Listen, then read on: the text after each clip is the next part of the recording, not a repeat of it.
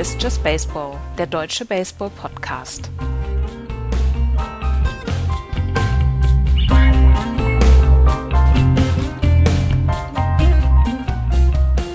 Überraschung, Überraschung. Eine Sonderausgabe von Just Baseball auf Hörerwunsch. Äh, gibt es heute eine fast schon zeitlose Ausgabe mit Baseball Basics.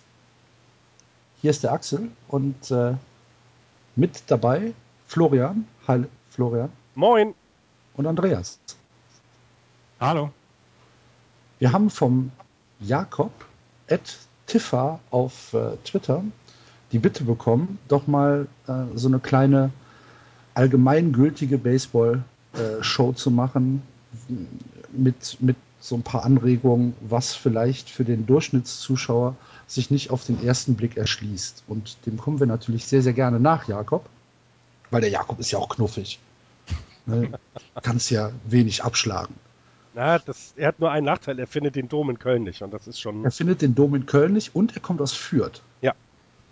Oder Nürnberg, ich weiß nicht. Eins von den beiden. Aber er ist Baseball-Fan geworden. Durch Richtig. Uns. Durch uns. Durch uns. Durch unseren guten Einfluss. ähm, ja, und äh, dann fangen wir doch mal direkt an und äh, schauen uns das, das Spiel an. Baseball. Was, warum, wieso und wer. Ähm, jeder, der die Sendung hört, wird so eine grobe Ahnung davon haben, von dem wir reden von was wir reden. Ähm, wir gucken aber heute mal ein bisschen äh, ja, die Fachbegriffe uns an und äh, schauen mal, ob wir euch das vielleicht noch ein bisschen näher bringen können. Ähm, eine Mannschaft besteht aus neun Spielern oder eine, ein Line-up besteht aus neun Spielern, die in der Defensive wie folgt aufgestellt sind. Es gibt erstmal einen Pitcher, der steht an Position 1 in der Mitte dieses Diamanten und der wirft in Richtung des Catchers. Der Catcher ist die Position 2. Und dann geht es um den Diamanten rum. Auf der First Base steht die Nummer 3. Auf der Second Base steht die Nummer 4 und auf der Third Base steht die Nummer 5. Jetzt ist das ein bisschen tricky, weil zwischen der zweiten und der dritten Base gibt es noch eine flexible Position, den Shortstop. Der kann äh, sich da komplett frei bewegen im Infield und ist gekennzeichnet mit der Position Nummer 6.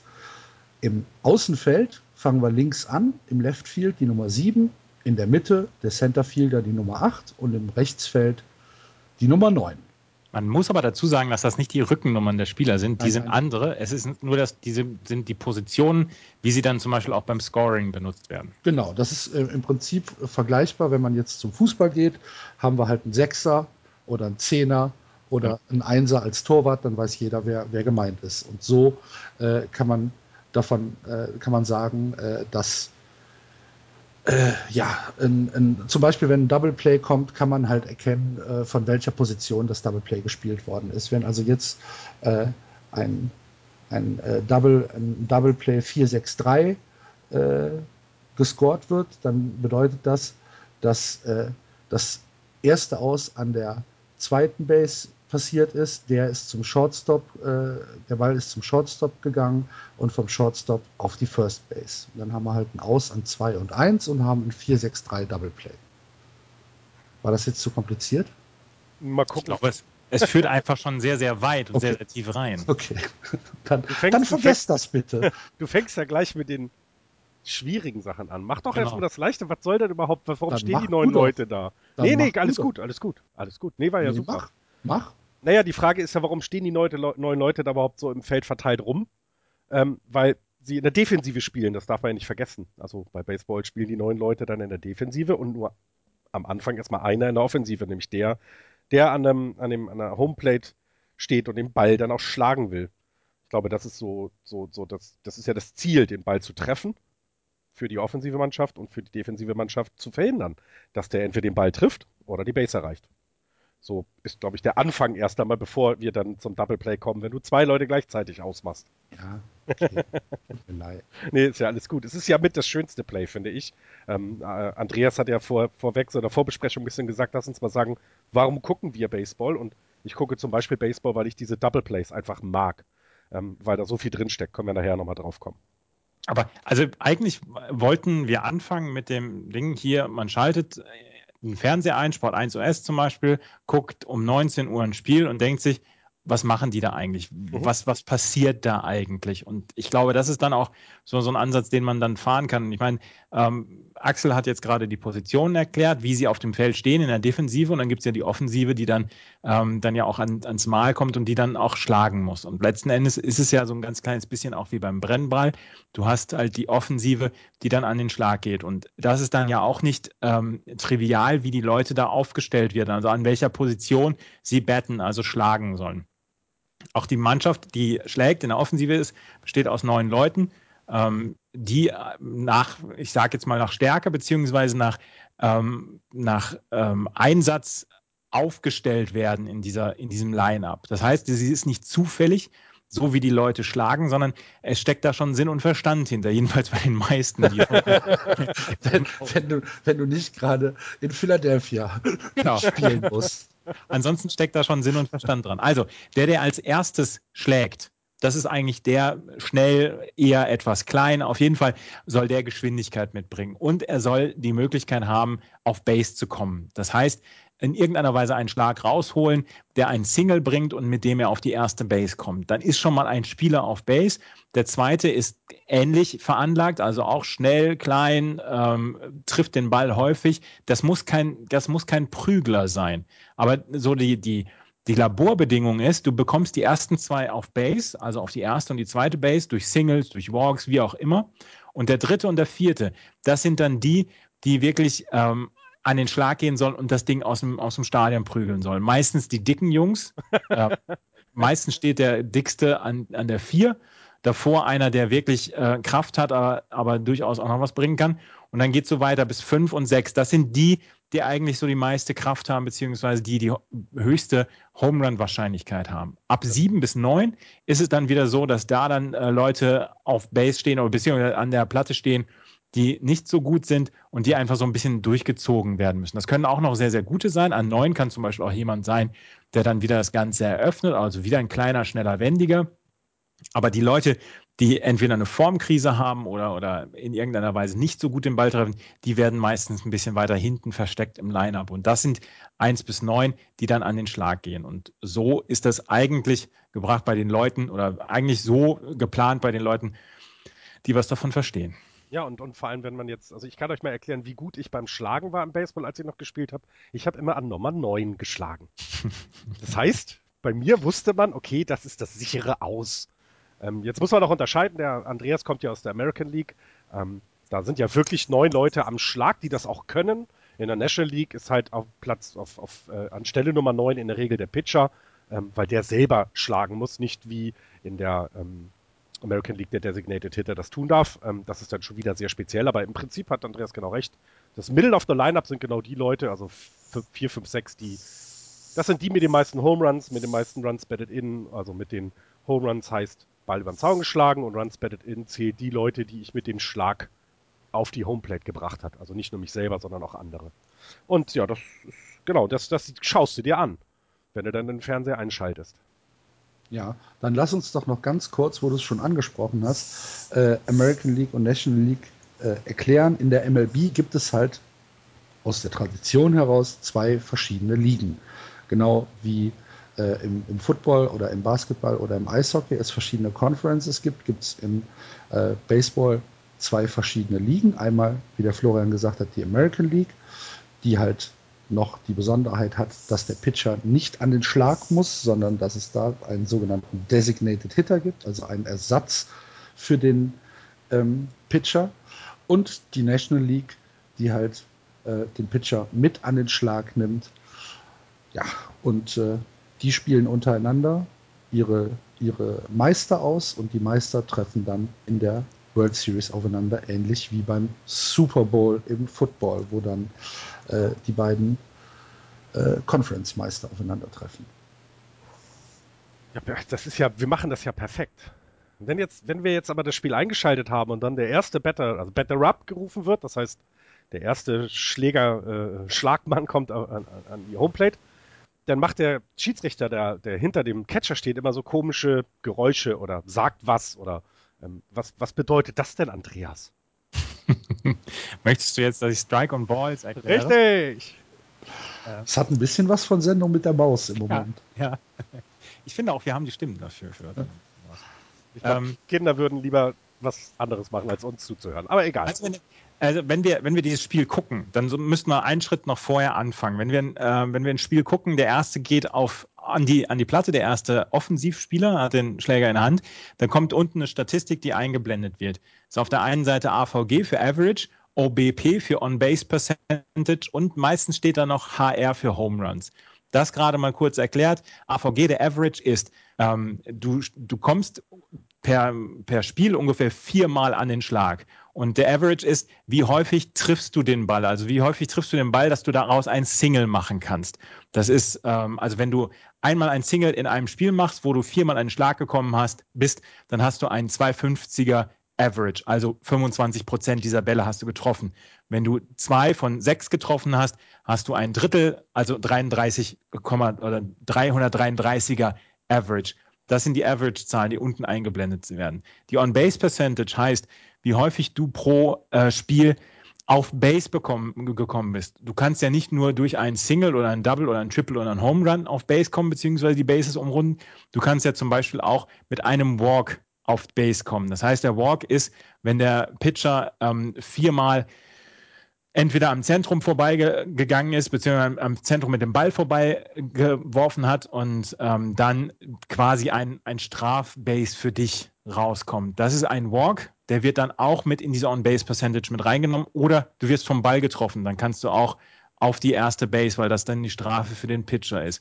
Und die On-Base-Percentage heißt halt, wie häufig kommst du mit deinen At-Bats, also mit deinen, mit deinen Schlagversuchen, wie oft häufig kommst du dann an Base. Und HR ist die, ist die Kurzform für Home Runs. Wie viele Home Runs, also wie viel Mal hast du das Ding aus dem, aus dem Stadion geschlagen? Und jetzt kommen wir zu den Strikes und Balls. Warte, warte, warte, warte. Ja. Wenn du jetzt gerade schon in, in der Statistikhöhle bist, dann Mhm. mach doch auch noch RBI. AB, ach ja, genau, RBI habe ich ganz vergessen. Das sind die Runs, das sind die Runs batted in. Das heißt, wie viele Runs sind gescored worden durch dein Zutun? Also wie viele, ähm, äh, also wir haben, wir haben jetzt den Fall. Ganz ruhig, Andreas, ganz ruhig. Alles wird Jod, alles wird Ich Jod. ganz aufgeregt. Ich möchte das doch so gerne erklären. Ich möchte es gerne richtig erklären. Das heißt, wir haben zum Beispiel jemanden auf der dritten Base stehen, also 90 Fuß vom, von der Homeplate entfernt, also auf dem linken ähm, Teil des Diamanten. Und wir haben jemanden an der Platte stehen. Und dieser äh, Junge an der Platte ähm, schlägt ein Single. Und ähm, das, dieses Single heißt halt, dass der von der dritten Base auf die äh, Homeplate kommen kann und einen Run für dich scoren kann. Dieser Run wird dem ähm, Spieler, der auf die First Base durch das Single gekommen ist, ähm, gut geschrieben als RBI, als Run Batted In. Und ähm, das ist eine Statistik, die dann durchaus auch ähm, für ja, für Statistikzwecke herangezogen wird und für die, äh, für die nein, nein, für die, jetzt lach mich nicht aus. Das ist eine Statistik, die für Statistikzwecke herangezogen lass mich, lass mich. Ich mache das zum ersten Mal. Das ist eine Statistik, die äh, dafür herangezogen wird, um einen Spieler zu bewerten. Ähm, wie gut ist er? Wenn jemand viele Runs batted in hat, kannst du dann auch davon ausgehen, dass er wirklich guter Spieler ist. Und ähm, dass er wichtig für, für, dafür ist, wie viel Siege eine Mannschaft holen kann. Und wenn wir jetzt Was, nochmal was ist denn, Achso, was, was ist denn, ähm, was ist denn so ein guter Wert, sagen wir jetzt mal vom, vom Average, von OBP? Was, was sind denn so die guten Spieler? Was haben die denn über die Saison verteilt? Also beim Average ist es so, man sagt, alles, was über ein Drittel ist, ist wirklich richtig gut, finde ich. Also so, das, da kann man gute, einen guten äh, Hitter kann man daran festmachen. Ähm, sieht man schon daran, ähm, über ein Drittel ist schwer in der Saison zu haben. Ich weiß gar nicht, wie viel das dieses Jahr hatten, also wie viele qualifiziert waren mit über ein Drittel getroffene Bälle. Ähm, und äh, wann das letzte Mal jemand zum Beispiel 400 äh, in, in einem Saisondurchschnitt geschlagen hat, was also sehr, sehr äh, selten vorkommt. Also so ein Drittel würde ich jetzt bei, äh, beim Average sagen, ist schon ein guter Wert. Oder ist das zu wenig? Also ich hätte jetzt gesagt, ähm, beim, beim Average alles, was über 300 ist, also 30 Prozent, das ist da, als ich angefangen habe mit Baseball gucken, habe ich mir so, so diesen Wert rausgesucht und habe gesagt, okay, Äh, alles über 300 ist wohl ganz in Ordnung. Alles unter 200 bis 280 bis 290, das ist auch okay. Ja. Ähm, aber darunter wird es dann schon eher, ich sage jetzt mal, mittelmäßig. Und bei On-Base Percentage muss es halt noch ein bisschen mehr sein. Bei On-Base Percentage, alles, was für ein Drittel oder bei 350 ist, also 35 Prozent, das geht dann, das, das wird dann schon, ist dann schon in Ordnung. 400 ist ein fantastischer Wert, ja. Wir können ja mal Zahlen aus dieser Also ich habe es mir gerade, ich habe, ich habe es mir gerade mal rausgesucht. In der American League waren es äh, acht Spieler, die äh, ein Average über 300 hatten dieses Jahr. Und in der National League waren es elf Spieler. Genau, und wenn man mal guckt, die guten Spieler, also wer hat denn den Betting-Title gewonnen dieses Jahr, war Miguel Cabrera mit 300, also 3, 33,8 Prozent, 338 äh, in der American League oder in der National League war es, glaube ich, was war Bryce die Gordon war, äh, die Gordon, nee, genau. Die Gordon war es in der, in, der, in der National League mit genau. äh, einem 3, 33er. Also genau ein Drittel. Genau also, ein Drittel, okay. genau. Also die richtig guten Spieler haben Probleme, alle drei ähm, Schlagversuche aufs, aufs Base zu kommen. Und ähm, das, äh, glaube ich, ähm, erklärt dann auch, wie schwer dieser Sport ist. Richtig, genau. Ähm, und beim On-Base Percentage mal zu nennen, die, die Leader waren in der National League Bryce Harper mit einem 460er. Also wir schwärmen ja immer so von ihm. Wir schwärmen ja von Bryce Harper und das ist einer der Gründe, warum. Äh, bei American League war auch der Cabrera Miguel mit 440, also 20 Prozentpunkte weniger in der American League.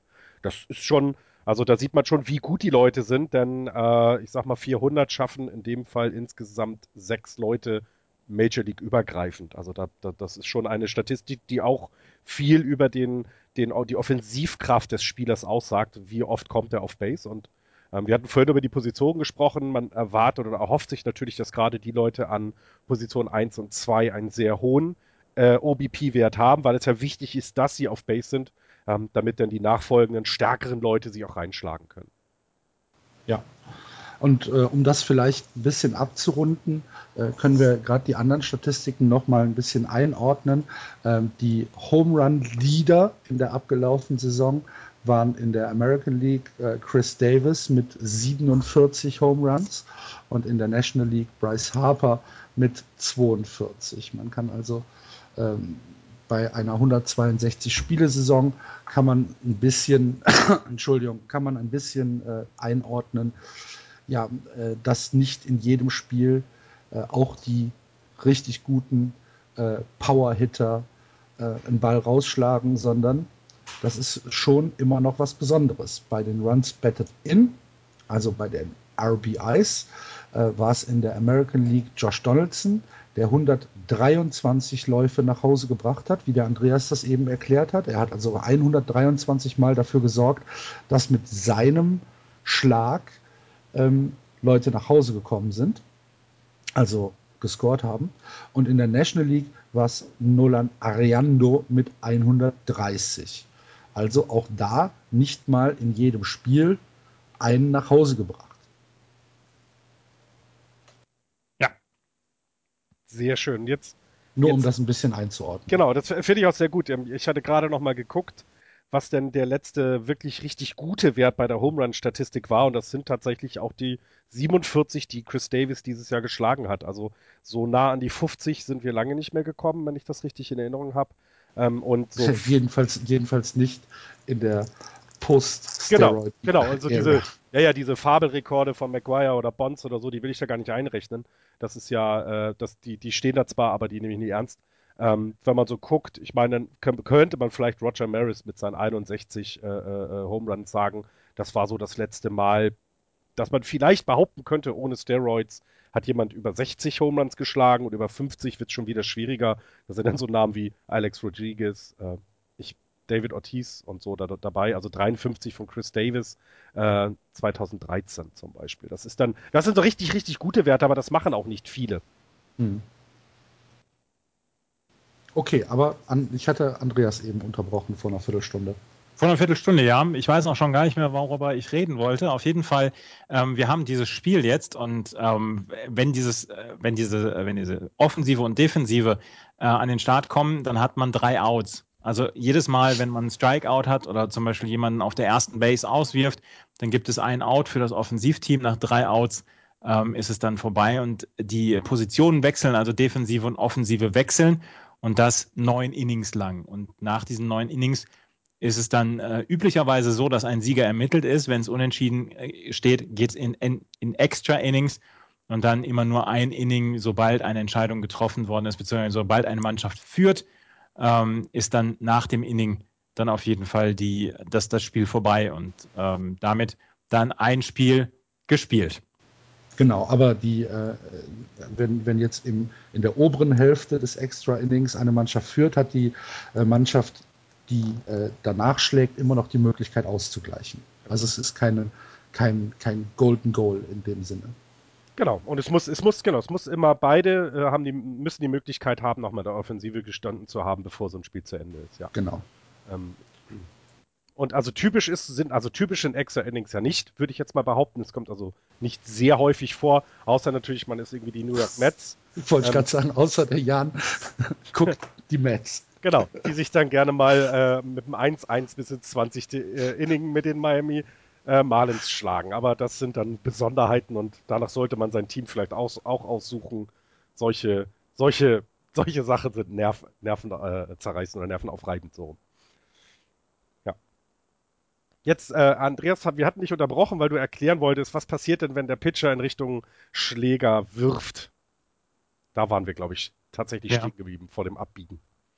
Also, es gibt, ähm, der, der Pitcher wirft halt diesen Ball Richtung Schläger. Dahinter steht der Catcher beziehungsweise auch der Schiedsrichter.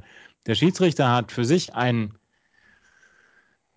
gedachtes Rechteck, was jetzt, und es ist nicht genau, aber was jetzt ungefähr zwischen den Knien und den Brustwarzen des, des Spielers, der am Schlag ist, ähm, mm. quasi da ist, also ein, ein, imaginäres, ein imaginäres Viereck. Und in dieses Viereck muss der, äh, muss der Pitcher entweder reinwerfen, das wäre ein Strike, oder er muss dafür sorgen, dass wenn der Ball außerhalb dieser Strike-Zone ist, dass der äh, Schläger dann den, ähm, den Ball versucht zu treffen und dann durchschwingt. Das wäre auch ein Strike. Alles andere sollte sich der Schläger nicht bewegen und der, ähm, der Ball des Pitchers landet außerhalb der Strike Zone, ist ein Ball.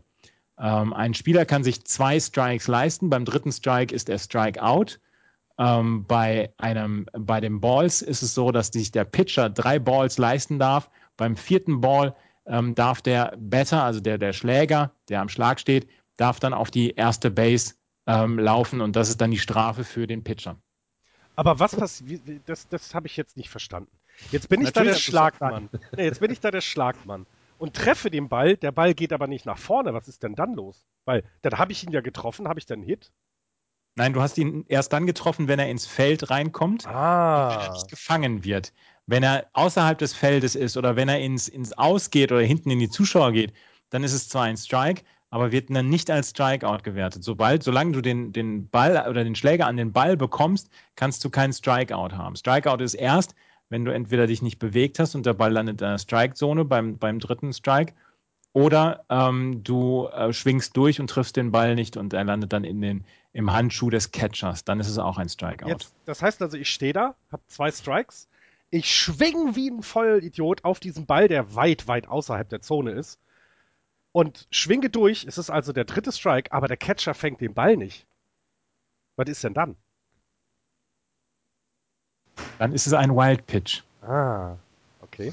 Wo willst du es wirklich tatsächlich in diese. nein, nein, alles klar. Ich wollte dich ein bisschen ärgern. Also es ist, es, ihr seht, das Spiel ist eigentlich relativ einfach. Ne? Das, das, was Andreas gerade erklärt hat. Es gibt dann aber immer wieder noch Details. Die können wir dann tatsächlich irgendwann mal äh, auf Zuruf besprechen. Wenn ihr also mal ein Spiel sehen solltet und irgendwelche besonderen Situationen habt, könnt ihr uns gerne mal anschreiben, ey, warum läuft der da jetzt nicht oder warum läuft der jetzt gerade? Es war doch ein Strikeout.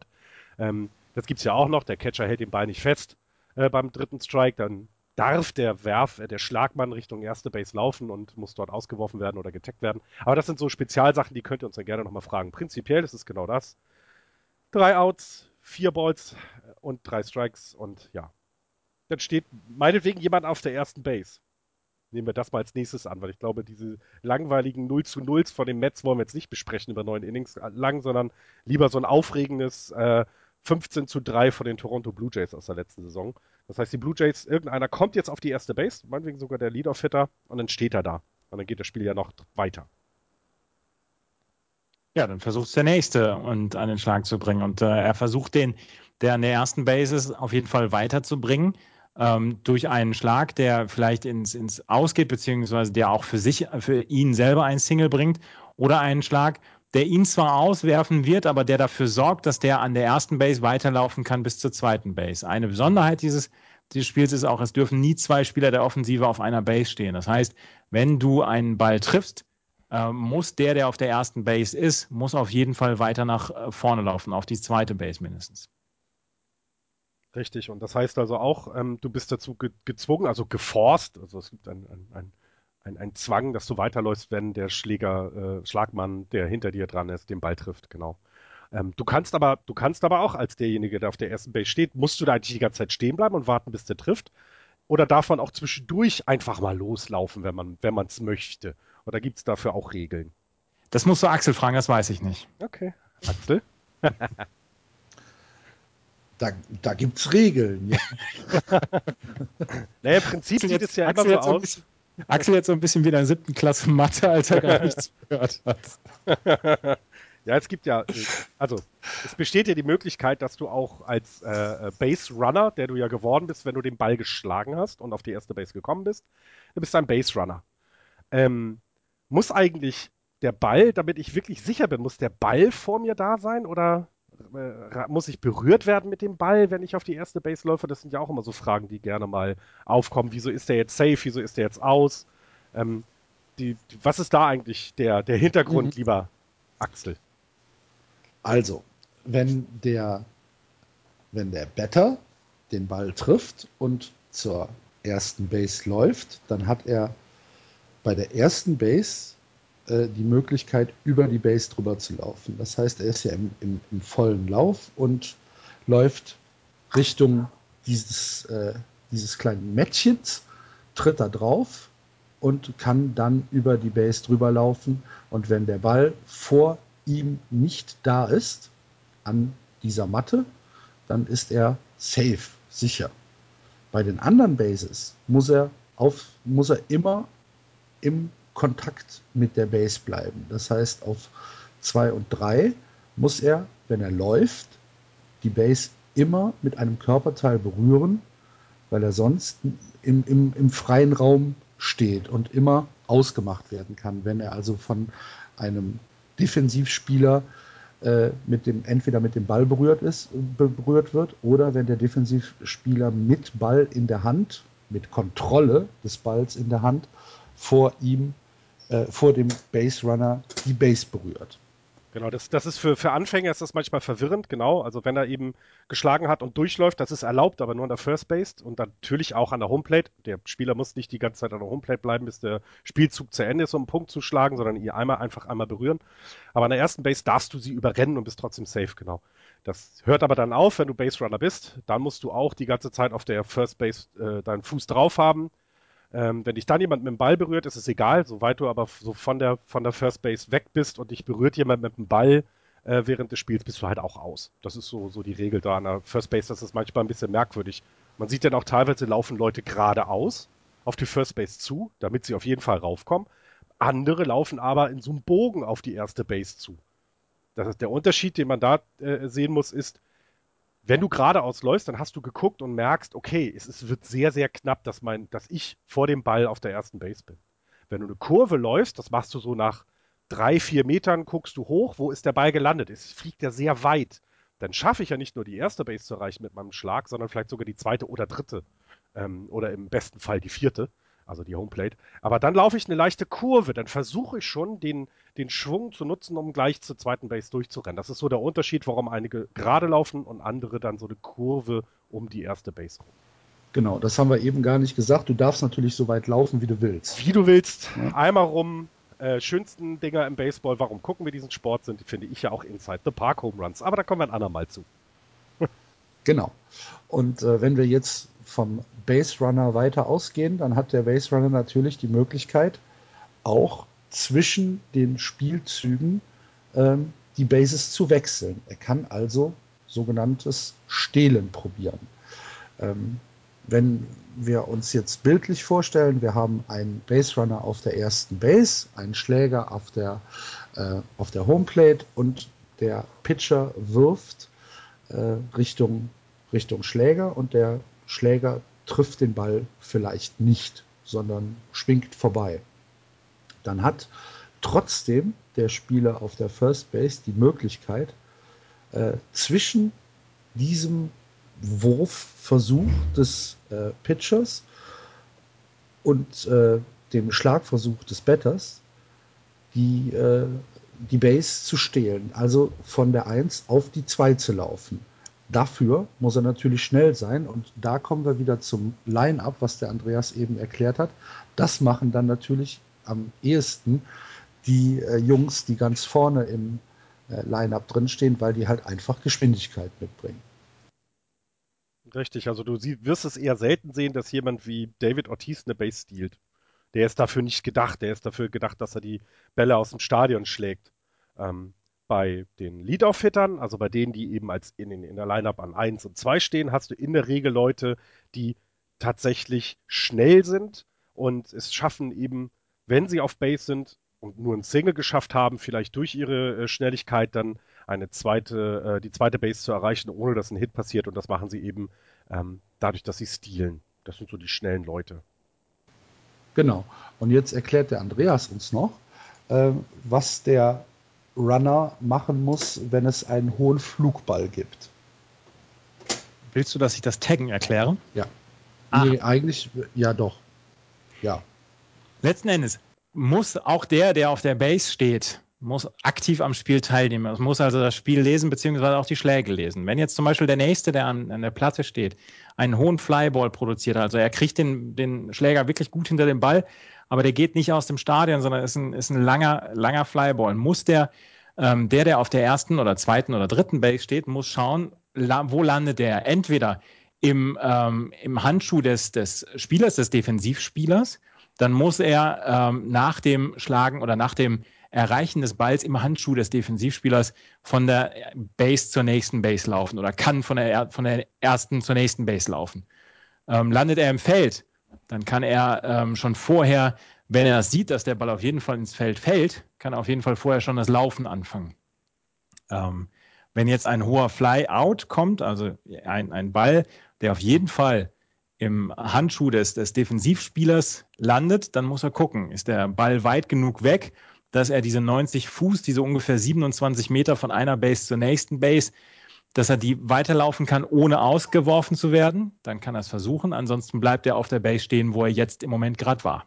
Genau, das geht natürlich nur bei 0 und einem aus. Wenn zwei Outs sind, es wäre mit dem Flyout das Inning ja vorbei, aber genau richtig gesagt, dieses Tag-Play, wie man es nennt, das ist auch die größte Schwierigkeit tatsächlich für den für denjenigen, der an der ersten Base oder auch meinetwegen an der zweiten Base steht, oder an der vierten, äh, einer dritten, wenn es Richtung, ich laufe doch noch los, um zu scoren, dann geht es genau darum. Du möchtest ja so wenig Zeit wie möglich verbrauchen, um auf die nächste Base zu kommen. Das heißt, du fängst ja nicht erst an loszurennen, wenn der Ball tatsächlich den Schläger getroffen hat. Ähm, muss ich das jetzt so vorstellen? Ich bin auf die erste Base gekommen, zweiter Mann kommt und der arbeitet ja auch dafür, ähm, einen Hit zu bekommen. Ich als Base Runner muss aber auch die ganze Zeit arbeiten. Ich muss nämlich meinen sogenannten Lead nehmen. Das heißt, ich muss, muss Abstand zur Platte gewinnen und versuchen, die 90 Fuß, die Andreas gerade angesprochen hat, zwischen den Bases so kurz wie möglich für mich zu machen, dass wenn der Ball berührt wird, wenn der Ball ein, ein, ein Hit ist, der sauber ins Feld geht, ich nicht mehr so viele Fuß habe, um auf die nächste Base zu kommen. Ähm, sonst würde das ja wie beim, beim Softball oder wie man das in den Minor Leagues, also äh, in, in, den Little Leagues sieht, eben bedeuten, ich bleibe einfach die ganze Zeit mit dem Fuß auf der Base, jemand schlagt und ich kann dann erst losrennen. Um das zu vermeiden, nimmt man den sogenannten Lead und dann muss ich mich entscheiden. Was ist jetzt? Ich fange an zu laufen und sehe, oh, der Ball geht aber weit nach draußen. Hm, der wird aber gefangen. Dann muss ich wieder, das Tag-Play, was Andreas beschrieben hat, zurücklaufen, die Base berührt haben, wenn der, wenn der Mann hinten im Außenfeld von der, in der Defensive den Ball gefangen hat, kann ich losrennen und die 90 Fuß hinter mich lassen und dann zur nächsten Base äh, gelangen. Ja. Und ähm, damit haben wir jetzt äh, schon grob das Spiel umrissen, würde ich sagen. Damit kann man jetzt schon mal äh, Sport 1 US einschalten. Wir sollten auf jeden Fall nicht zu sehr ins Detail gehen. Richtig. Genau. Bei größeren Detailfragen könnt ihr uns jederzeit auf Twitter äh, beziehungsweise. Was ist ein Borg? Genau. genau, ein Borg. Was ist, äh, in Infield Flyout Rule oder wie, ne? Ja, Infield äh, Flyout, ja. Das ist, das ist auch immer sehr, sehr, sehr nett. Äh, dann gibt es ja auch noch dieses, plötzlich ist der Runner zwischen den Bases gefangen. Warum passiert so etwas? Ähm, äh, solche, solche Dinge, ne? Warum rennen die plötzlich alle wie wild los, obwohl der Spielzug schon lange vorbei war? Solche Themen, das ist aber so speziell, das kann man am besten erklären, wenn man eine Situation vor Augen hat. Also wenn ihr da Fragen Genau. habt, schreibt uns entweder direkt an oder bei JB Podcast. Das, äh, wir beantworten die Frage dann so schnell es geht. Gerne. Ähm, eine Sache, die wir ja vorher ein bisschen uns äh, äh, ausgedacht haben, war ja, warum gucken wir eigentlich dieses Spiel so gerne? Wir haben jetzt diese, diese Regeln beschrieben. Die haben ja durchaus ihre Vorzüge, dem Spiel zuzugucken. Ne? Man guckt ja eben gerne, wie so ein Ball über einen Zaun fliegt oder ähnliches. Äh, warum, warum guckt ihr denn gerne diesen Sport? Ähm, warum, Also wir können uns ja, ihr dran? wir können, wir können uns ja tatsächlich jetzt an den Fragen von Jakob dann auch so ein bisschen langhangeln, oder? Ja, gerne. Und fangen mit an, warum, warum gucken wir denn gerne Baseball? Ähm, darf ich anfangen? Gerne. ähm, weil, weil dieser Sport zeitlos ist. Das fällt mir immer mehr auf, wenn du andere Sportarten guckst. Ähm, dieser, dieser, dieses Spiel ist zeitlos. Das heißt, ähm, selbst wenn ich im ersten Inning 5-0 führe, kann ich kein Spiel über die Zeit bringen. Ich kann nicht durch geschicktes Ballhalten wie beim Fußball oder durch schick, geschicktes Clock-Management wie beim American Football, kann ich nicht das Spiel ablaufen lassen und diese 5-0-Führung über die Runden bringen, sondern ich muss die, neun, äh, die äh, 29, Gottes Willen, die 27 Outs hinbekommen. Als, selbst die, die 5-0 führen, die müssen immer pro Inning drei Outs bekommen. Und das finde ich an diesem Sport sehr faszinierend. Axel? Ich finde am faszinierendsten am Baseball, dass es so schwer ist. Das ist ein, ähm, ein Spiel, was äh, jedenfalls auf dem Niveau, wenn es im Fernsehen übertragen wird, einfach nicht jeder spielen kann. Ähm, du, du kannst dich nicht durchmogeln. beim- Richtig. Beim Baseball, sondern äh, es ist ja eigentlich ein Duellspiel zwischen dem Werfer und dem, und dem, und dem Schläger oder dem Schlagmann. Und ja, entweder du triffst einen Curveball oder du triffst ihn nicht. Und äh, ich finde diese, diese dauernde Duellsituation und dieses, äh, dieses dauernde, ähm, wie soll man es sagen, ähm, dieses Abwägen, wie wirft er jetzt, wie versucht er zu schlagen, das finde ich äh, hoch faszinierend und ich finde es, äh, oder ich merke es ja selbst, dass das Spiel äh, so komplex ist, auch wenn es so einfach aussieht, ähm, dass man, wir reden jetzt seit 40 Minuten nur, nur über die wirklichen Basics. Und ähm, das fasziniert mich einfach an dem Sport. Fußball kannst du, kannst du dich auf jede Wiese stellen, einen Ball hinlegen und jeder weiß, was mit dem Ball zu tun ist. Ähm, beim Baseball geht's nicht. Und das finde ich relativ faszinierend. Ich finde äh, Baseball faszinierend, weil es tatsächlich, ähm, es ist quasi immer das Duell Mann gegen Mann. Es ist immer das Duell Pitcher gegen, gegen Batter. Und ähm, du hast es selbst in einem normalen Saisonspiel, wenn du jetzt am Anfang der Saison bist, hast du trotzdem diese Spannungsmomente. Ähm, kriegt er jetzt dieses Aus hin? Muss er dann runtergenommen werden? Wie ist die Taktik? Es ist ein unglaubliches, es ist ein unglaublich statistikbasierter Sport, aber es ist ein unglaublich taktischer Sport. Und das ist, ähm, das macht für mich die Faszination aus. Und ähm, ja, ich habe mich vor ähm, sieben oder acht Jahren habe ich mich in diesen Sport verliebt und ähm, der hat mich nicht losgelassen. Ich war, ich war nicht immer Baseball-Fan, nicht so wie heute.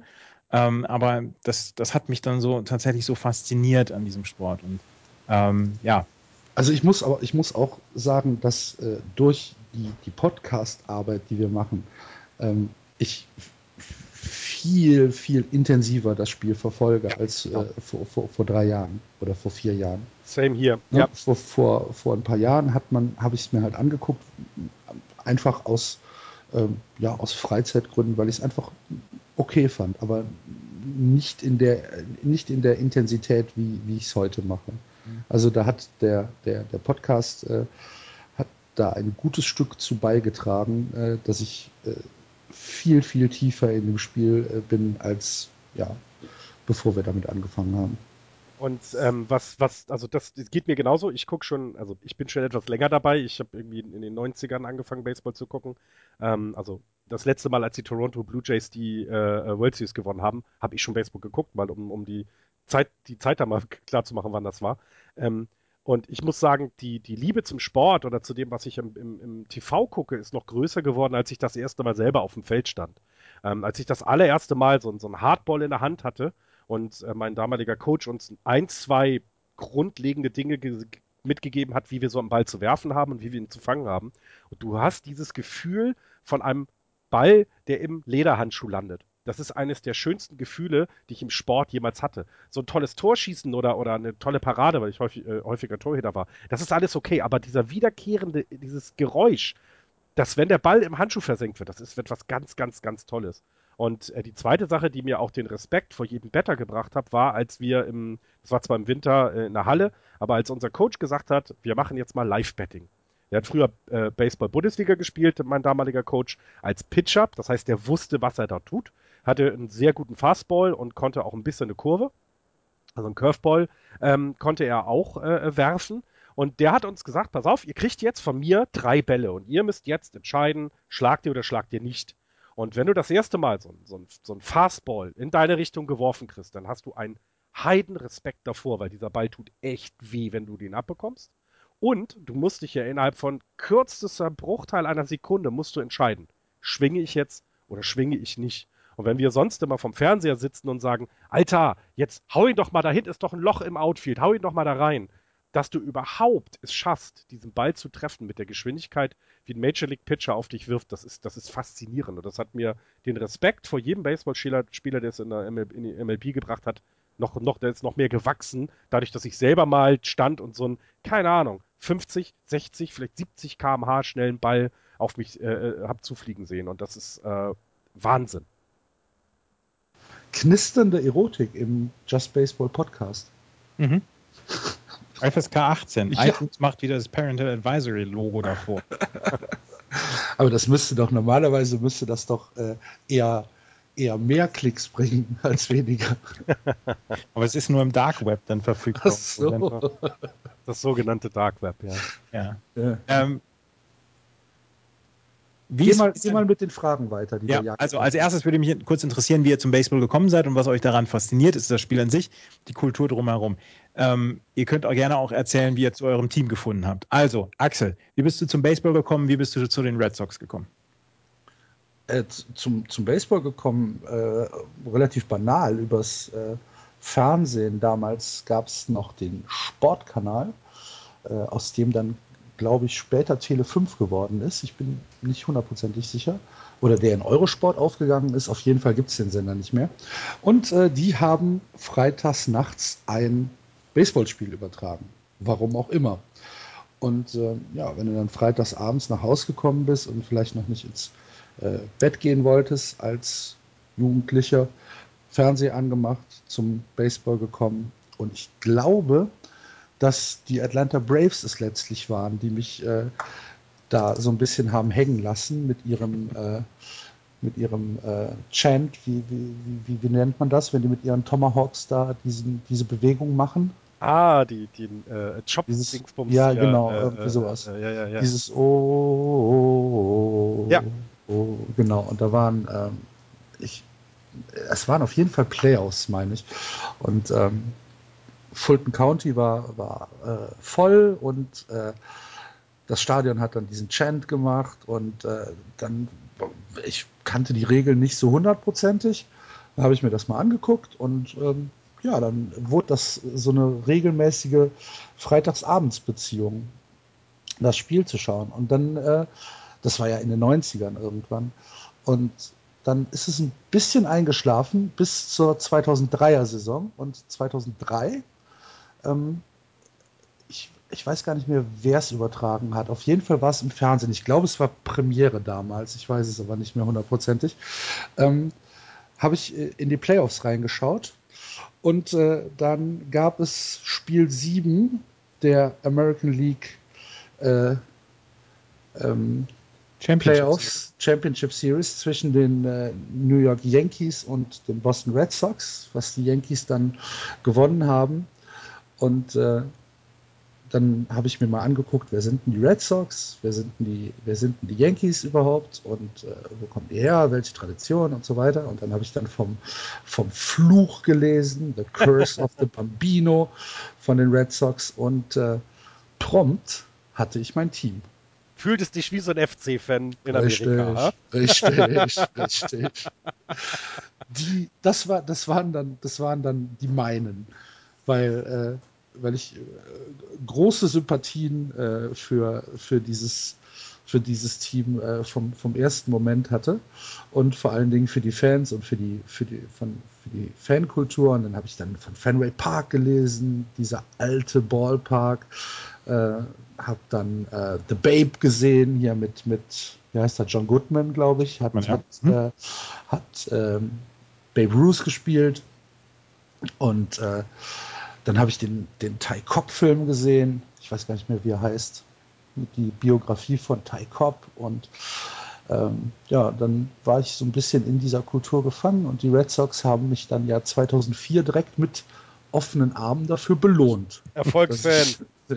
Reiner Erfolgsfan. Absolut. Wie beim FC. Wie beim FC hier doch. Ja, und das ist so in, in, in, in kurz meine Geschichte. Und du, Andreas? Also ich habe ähm, tatsächlich in den 90er Jahren gab es ähm, auch den Sportkanal, da habe ich es auch geguckt. Und dann gab es mal eine Zeit lang den Spartensender NBC und der hat samstags nachts immer ein Spiel gezeigt. Das war immer 0 Uhr oder 1 Uhr. Und ähm, da bin ich dann aus meiner ostwestfälischen Hut immer nach Hause gekommen und habe immer noch ein, zwei Innings davon geguckt, bevor ich besoffen eingeschlafen bin. Und ähm, habe dann auch immer die Ergebnisse in der Sportbild nachgeguckt. In der Sportbild gab es früher immer noch so einen Seitenteil, ähm, wo englische äh, oder amerikanische Sportergebnisse drin waren. Und ähm, ich habe damals den, den, äh, die World Series der Toronto Blue Jays gesehen und habe gedacht, "Hm, das ist mein Team jetzt.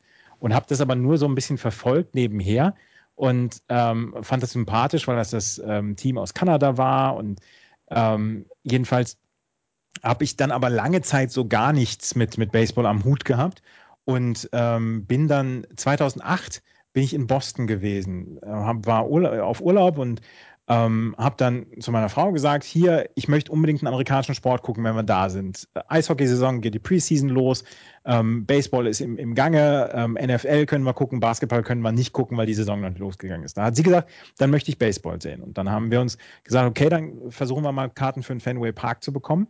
Und wir sind in den Fenway Park gegangen und ähm, tatsächlich ist es im Stadion da um mich geschehen.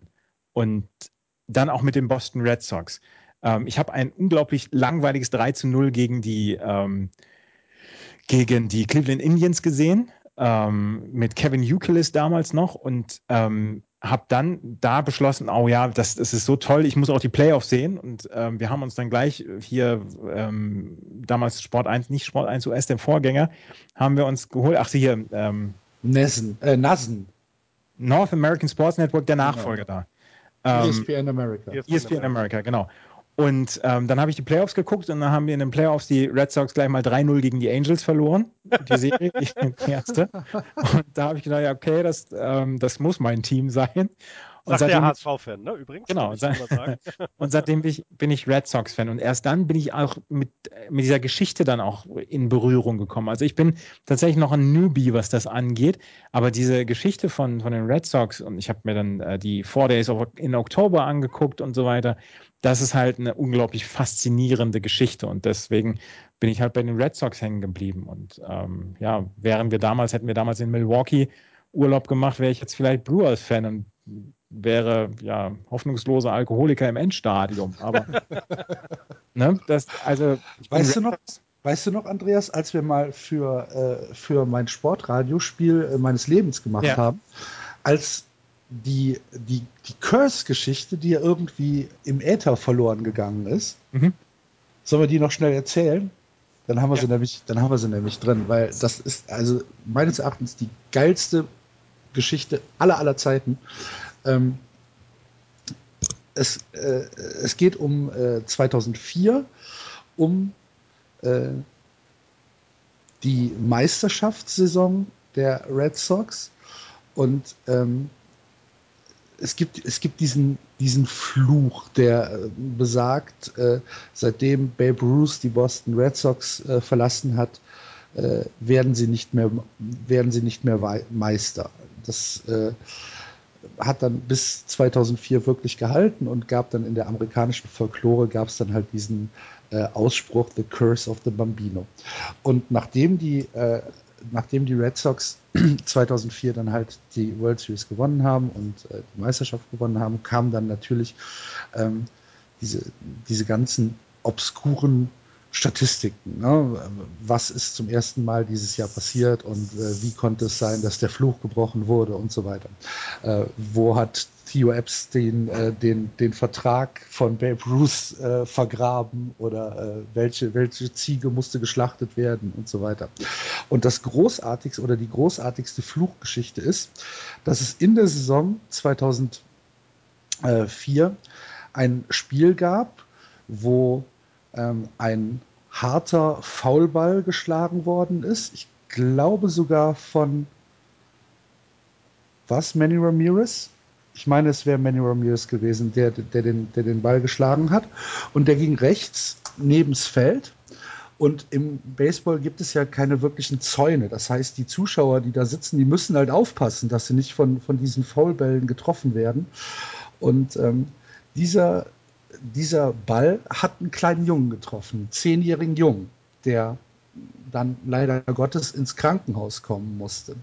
Mit äh, einer Platzwunde am Kopf. Ihm geht's gut, ist nichts passiert, aber äh, musste halt dann doch ins Krankenhaus. Und dann ist rausgekommen, dass dieser Junge bzw. die Familie des Jungen in der gleichen Adresse in Boston wohnt, wo in seiner Bostoner Zeit Babe Ruth gewohnt hat. und, am gleichen, oh und, am gleichen, und am gleichen Tag haben die Yankees mit 22 zu 0 die größte Niederlage ihrer gesamten Franchise bekommen. und, und da war der Fluch gebrochen. Ja, okay. Und das fand ich so eine, finde ich so eine unglaublich geile Geschichte. Ist halt Quatsch, aber das super. ist auch Baseball. Ja. Äh, ja, Folklore ja, halt. Ne? Ja, man kann ja nur äh, äh, nochmal hier, wie hieß der? Ähm, Gott, jetzt äh, Catching Hell. Ähm, einfach mal nach googeln. Ähm, auch ein ganz toller Film, der genau sowas auch beschreibt, ne? Mit It Goes Through Buckner und äh, der Bartman Incident und so weiter. Also da ist Catching ja einiges. Hell ist nur Bartman. Ja, es ist aber ja auch It Goes Through Buckner, wird ja auch beschrieben. Was? Ja, oder? Na, egal. Nein. Nee. Aber ist auch, ist auch egal. Ja, genau, aber auf jeden Fall ähm, beschreibt das ja auch so ein bisschen. Dieses, dieses dieser Fluch, den, den jeder hat und jedes Team mit sich mitschleppt. Ähm, wenn ich jetzt noch mal kurz zusammenfassen darf, warum ich zum Baseball gekommen bin, ähm, ganz schnell auch wie äh, bei Andreas irgendwann in den 90ern Toronto Blue Jays Fan gewesen, ähm, eben Erfolgsfan, weil die ja gewonnen hatten und dann aber durch einen Spieler, namentlich Barry Bonds, zu den Pitt Pittsburgh Pirates gegangen, ähm, weil ich den einfach faszinierend fand. Also wenn man seine ersten Jahre anguckt bei den Pirates, das war einer der aufkommenden Superstars, die äh, die Major League hatte und irgendwie fand ich den faszinierend, seine ganze Spielart. Und äh, 1993 ist er dann zu den San Francisco Giants gewechselt und ähm, ich dachte mir dann, okay, ähm, die Pirates sind jetzt, ne, ist okay, aber ich gehe mal mit, gehe mal mit ihm mit und guck mal, was die Giants so bringen. Ja, hm. dauerte dann bis 2010, bis sie irgendwann mal die World Series gewonnen haben. Also ähm, Barry Bonds hat das nie geschafft, aber seitdem bin ich auch bei dem Sport geblieben, bei den Giants geblieben und durfte dann ja auch 2014 das erste Mal im AT&T Park sein und jeder, der sein Lieblingsteam oder überhaupt das erste Mal dann da war, der wird, wird wissen, dass es ein, ein ganz besonderer Moment ist und wenn du dann diesen Ballpark anguckst, der noch relativ neu ist zwar, aber der einfach faszinierend gebaut ist in die Bay, dann, dann verliebst du dich einfach noch mehr in, in den Verein und das war bei mir dann der Fall. Okay.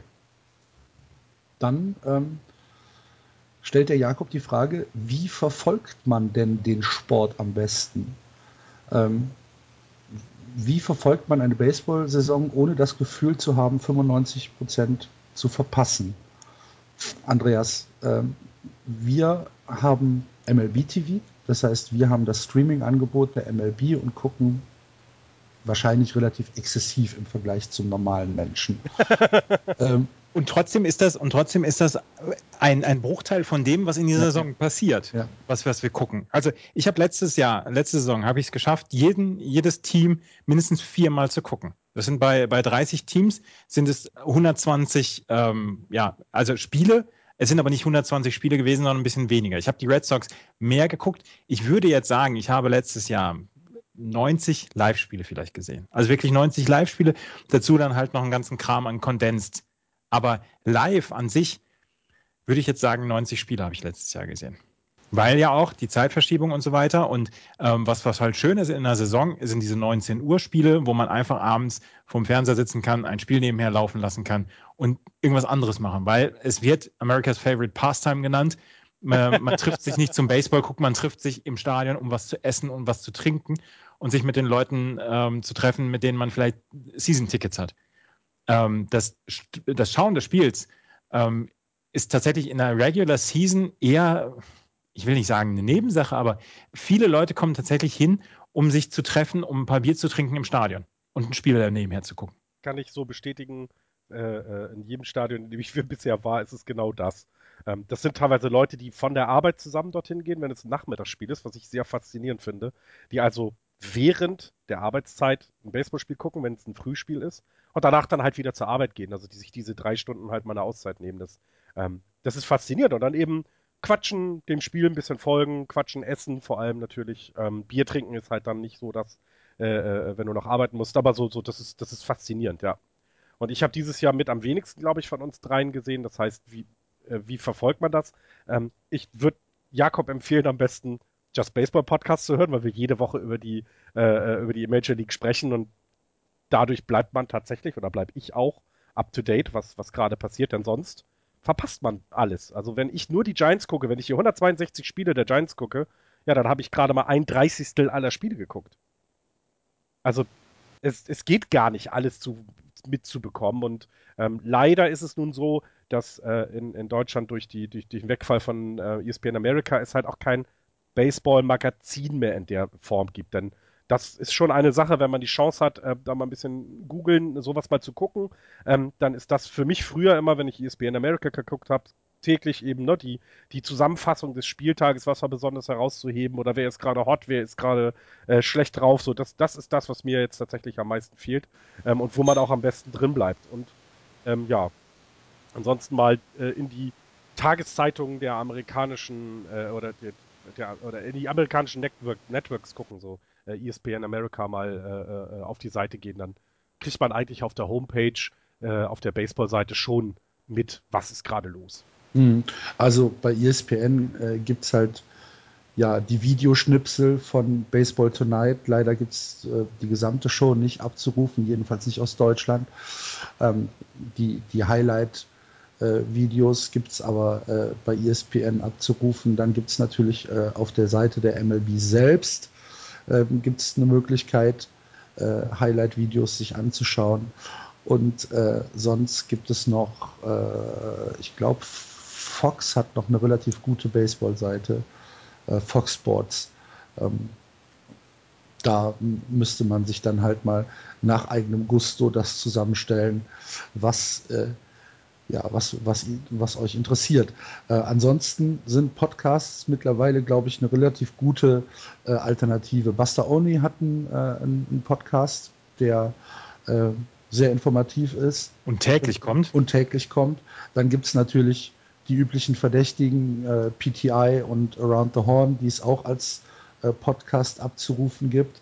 es gibt, gibt es noch Grantland? Nee, gibt es nicht mehr, ne? Nee, Grantland gibt es nicht mehr. Ähm, aber Bill Sims. Aber Jonah Carey gibt es noch als, als Podcast-Macher. Okay. Und, ja. Ähm, ja, also Jonah Carey hat auch, hat auch ständig Leute dabei, die wirklich richtig Ahnung haben davon. Bill Simmons natürlich, der häufig über Baseball redet. Ähm, aber Und ich, häufig über die Red Sox vor allem. Häufig über die Red Sox redet, dass er uns noch nicht eingeladen hat, Axel. Finde ich auch eine Unverschämtheit. Aber ja. jetzt, ja. Er, er, hört es ja. Ja. Und äh, ne, Bill, klinge mal durch. ja.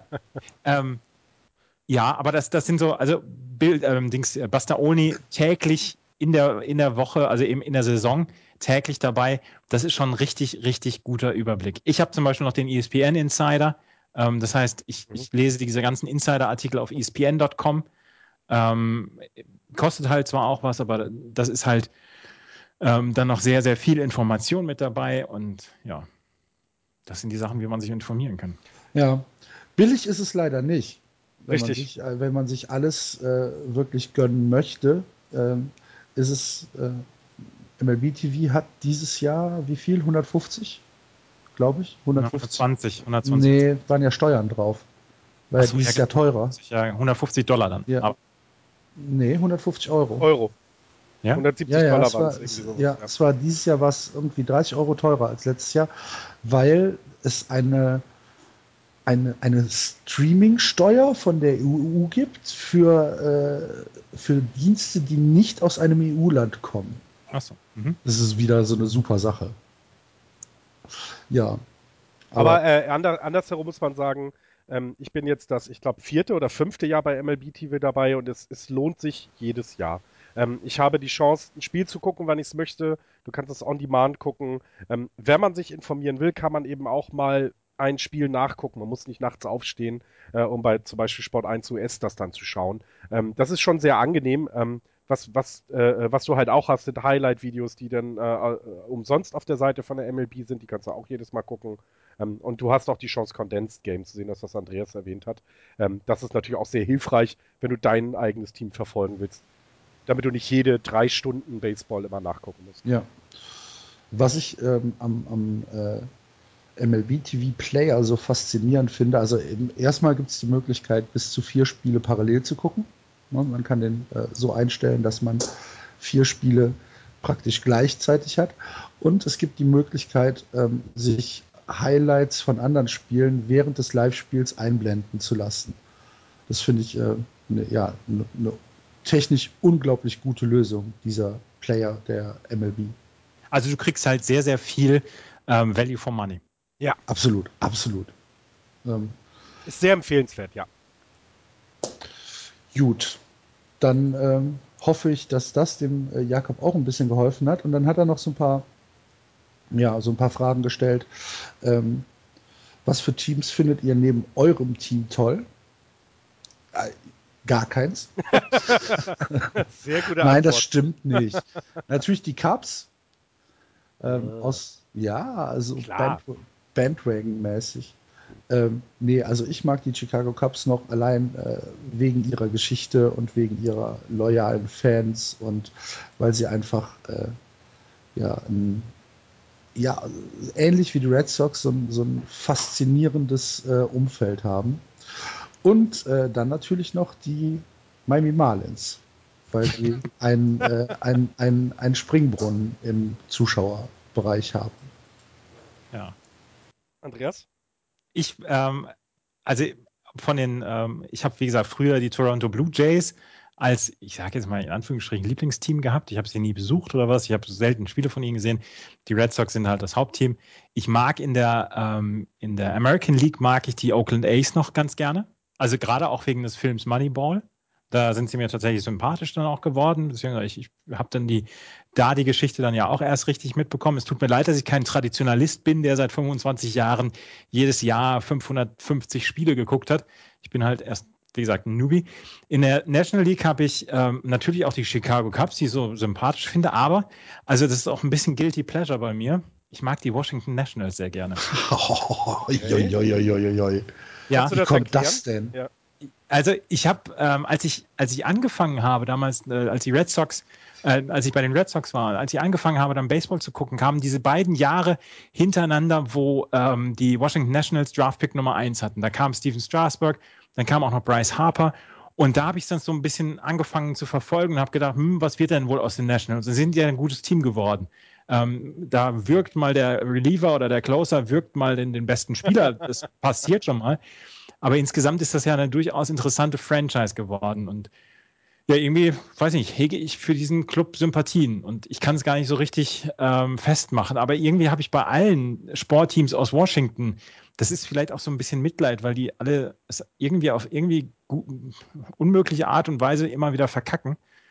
Ähm, ja, also die Washington Redskins mag ich nicht, aber ansonsten die Washington, Washingtoner Teams, die sind schon ganz lustig, finde ich ganz gut. Aber wie gesagt, das ist mein Guilty Pleasure aus der National League sind die Washington Nationals. Ja, bei mir äh, neben den Giants die Cubs in der, in der, in der National League tatsächlich, ähm, auch eben aus dieser Geschichte, die ihr beide gerade erwähnt habt.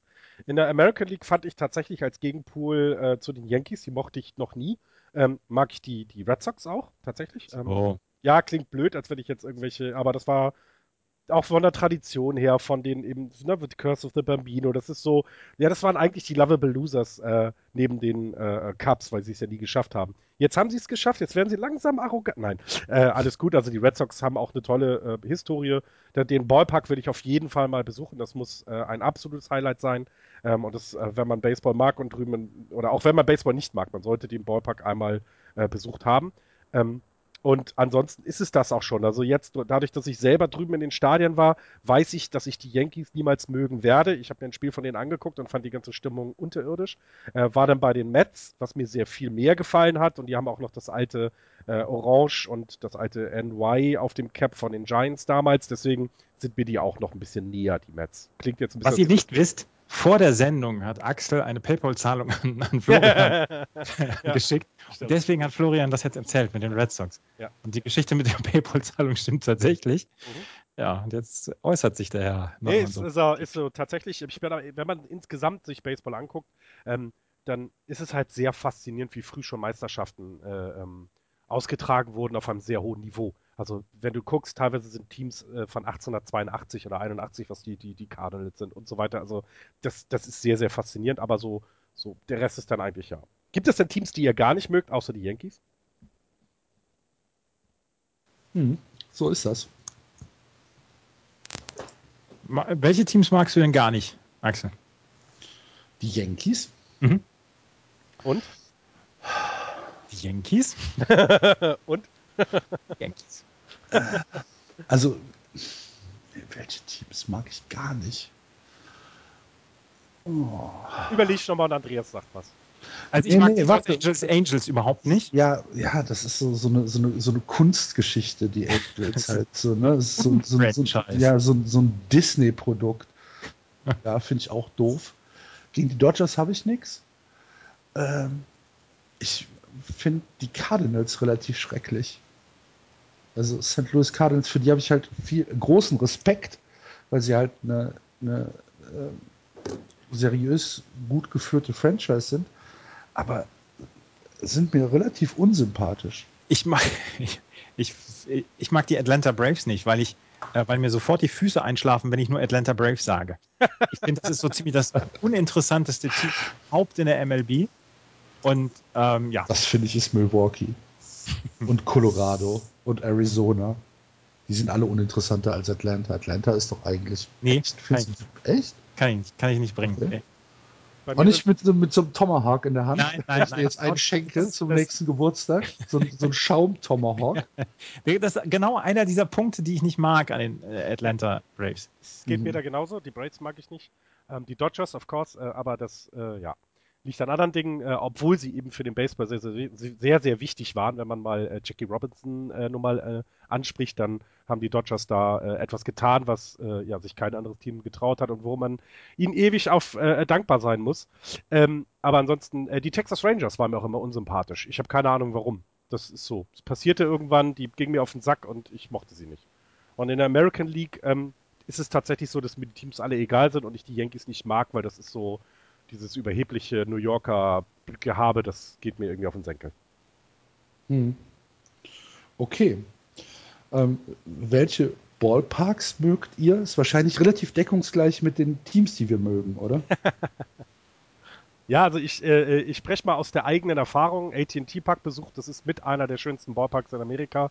Äh, auch immer wieder gerne abgestimmt, aber ähm, Wrigley Field kann es nicht erreichen. Also Wrigley ist du riechst in jeder Ecke die Historie. Ich glaube, das ist ähnlich in Fenway. Ähm, Fenway ist, glaube ich, mit, mit Wrigley zusammen die historische Stätte des Baseballs, also beide.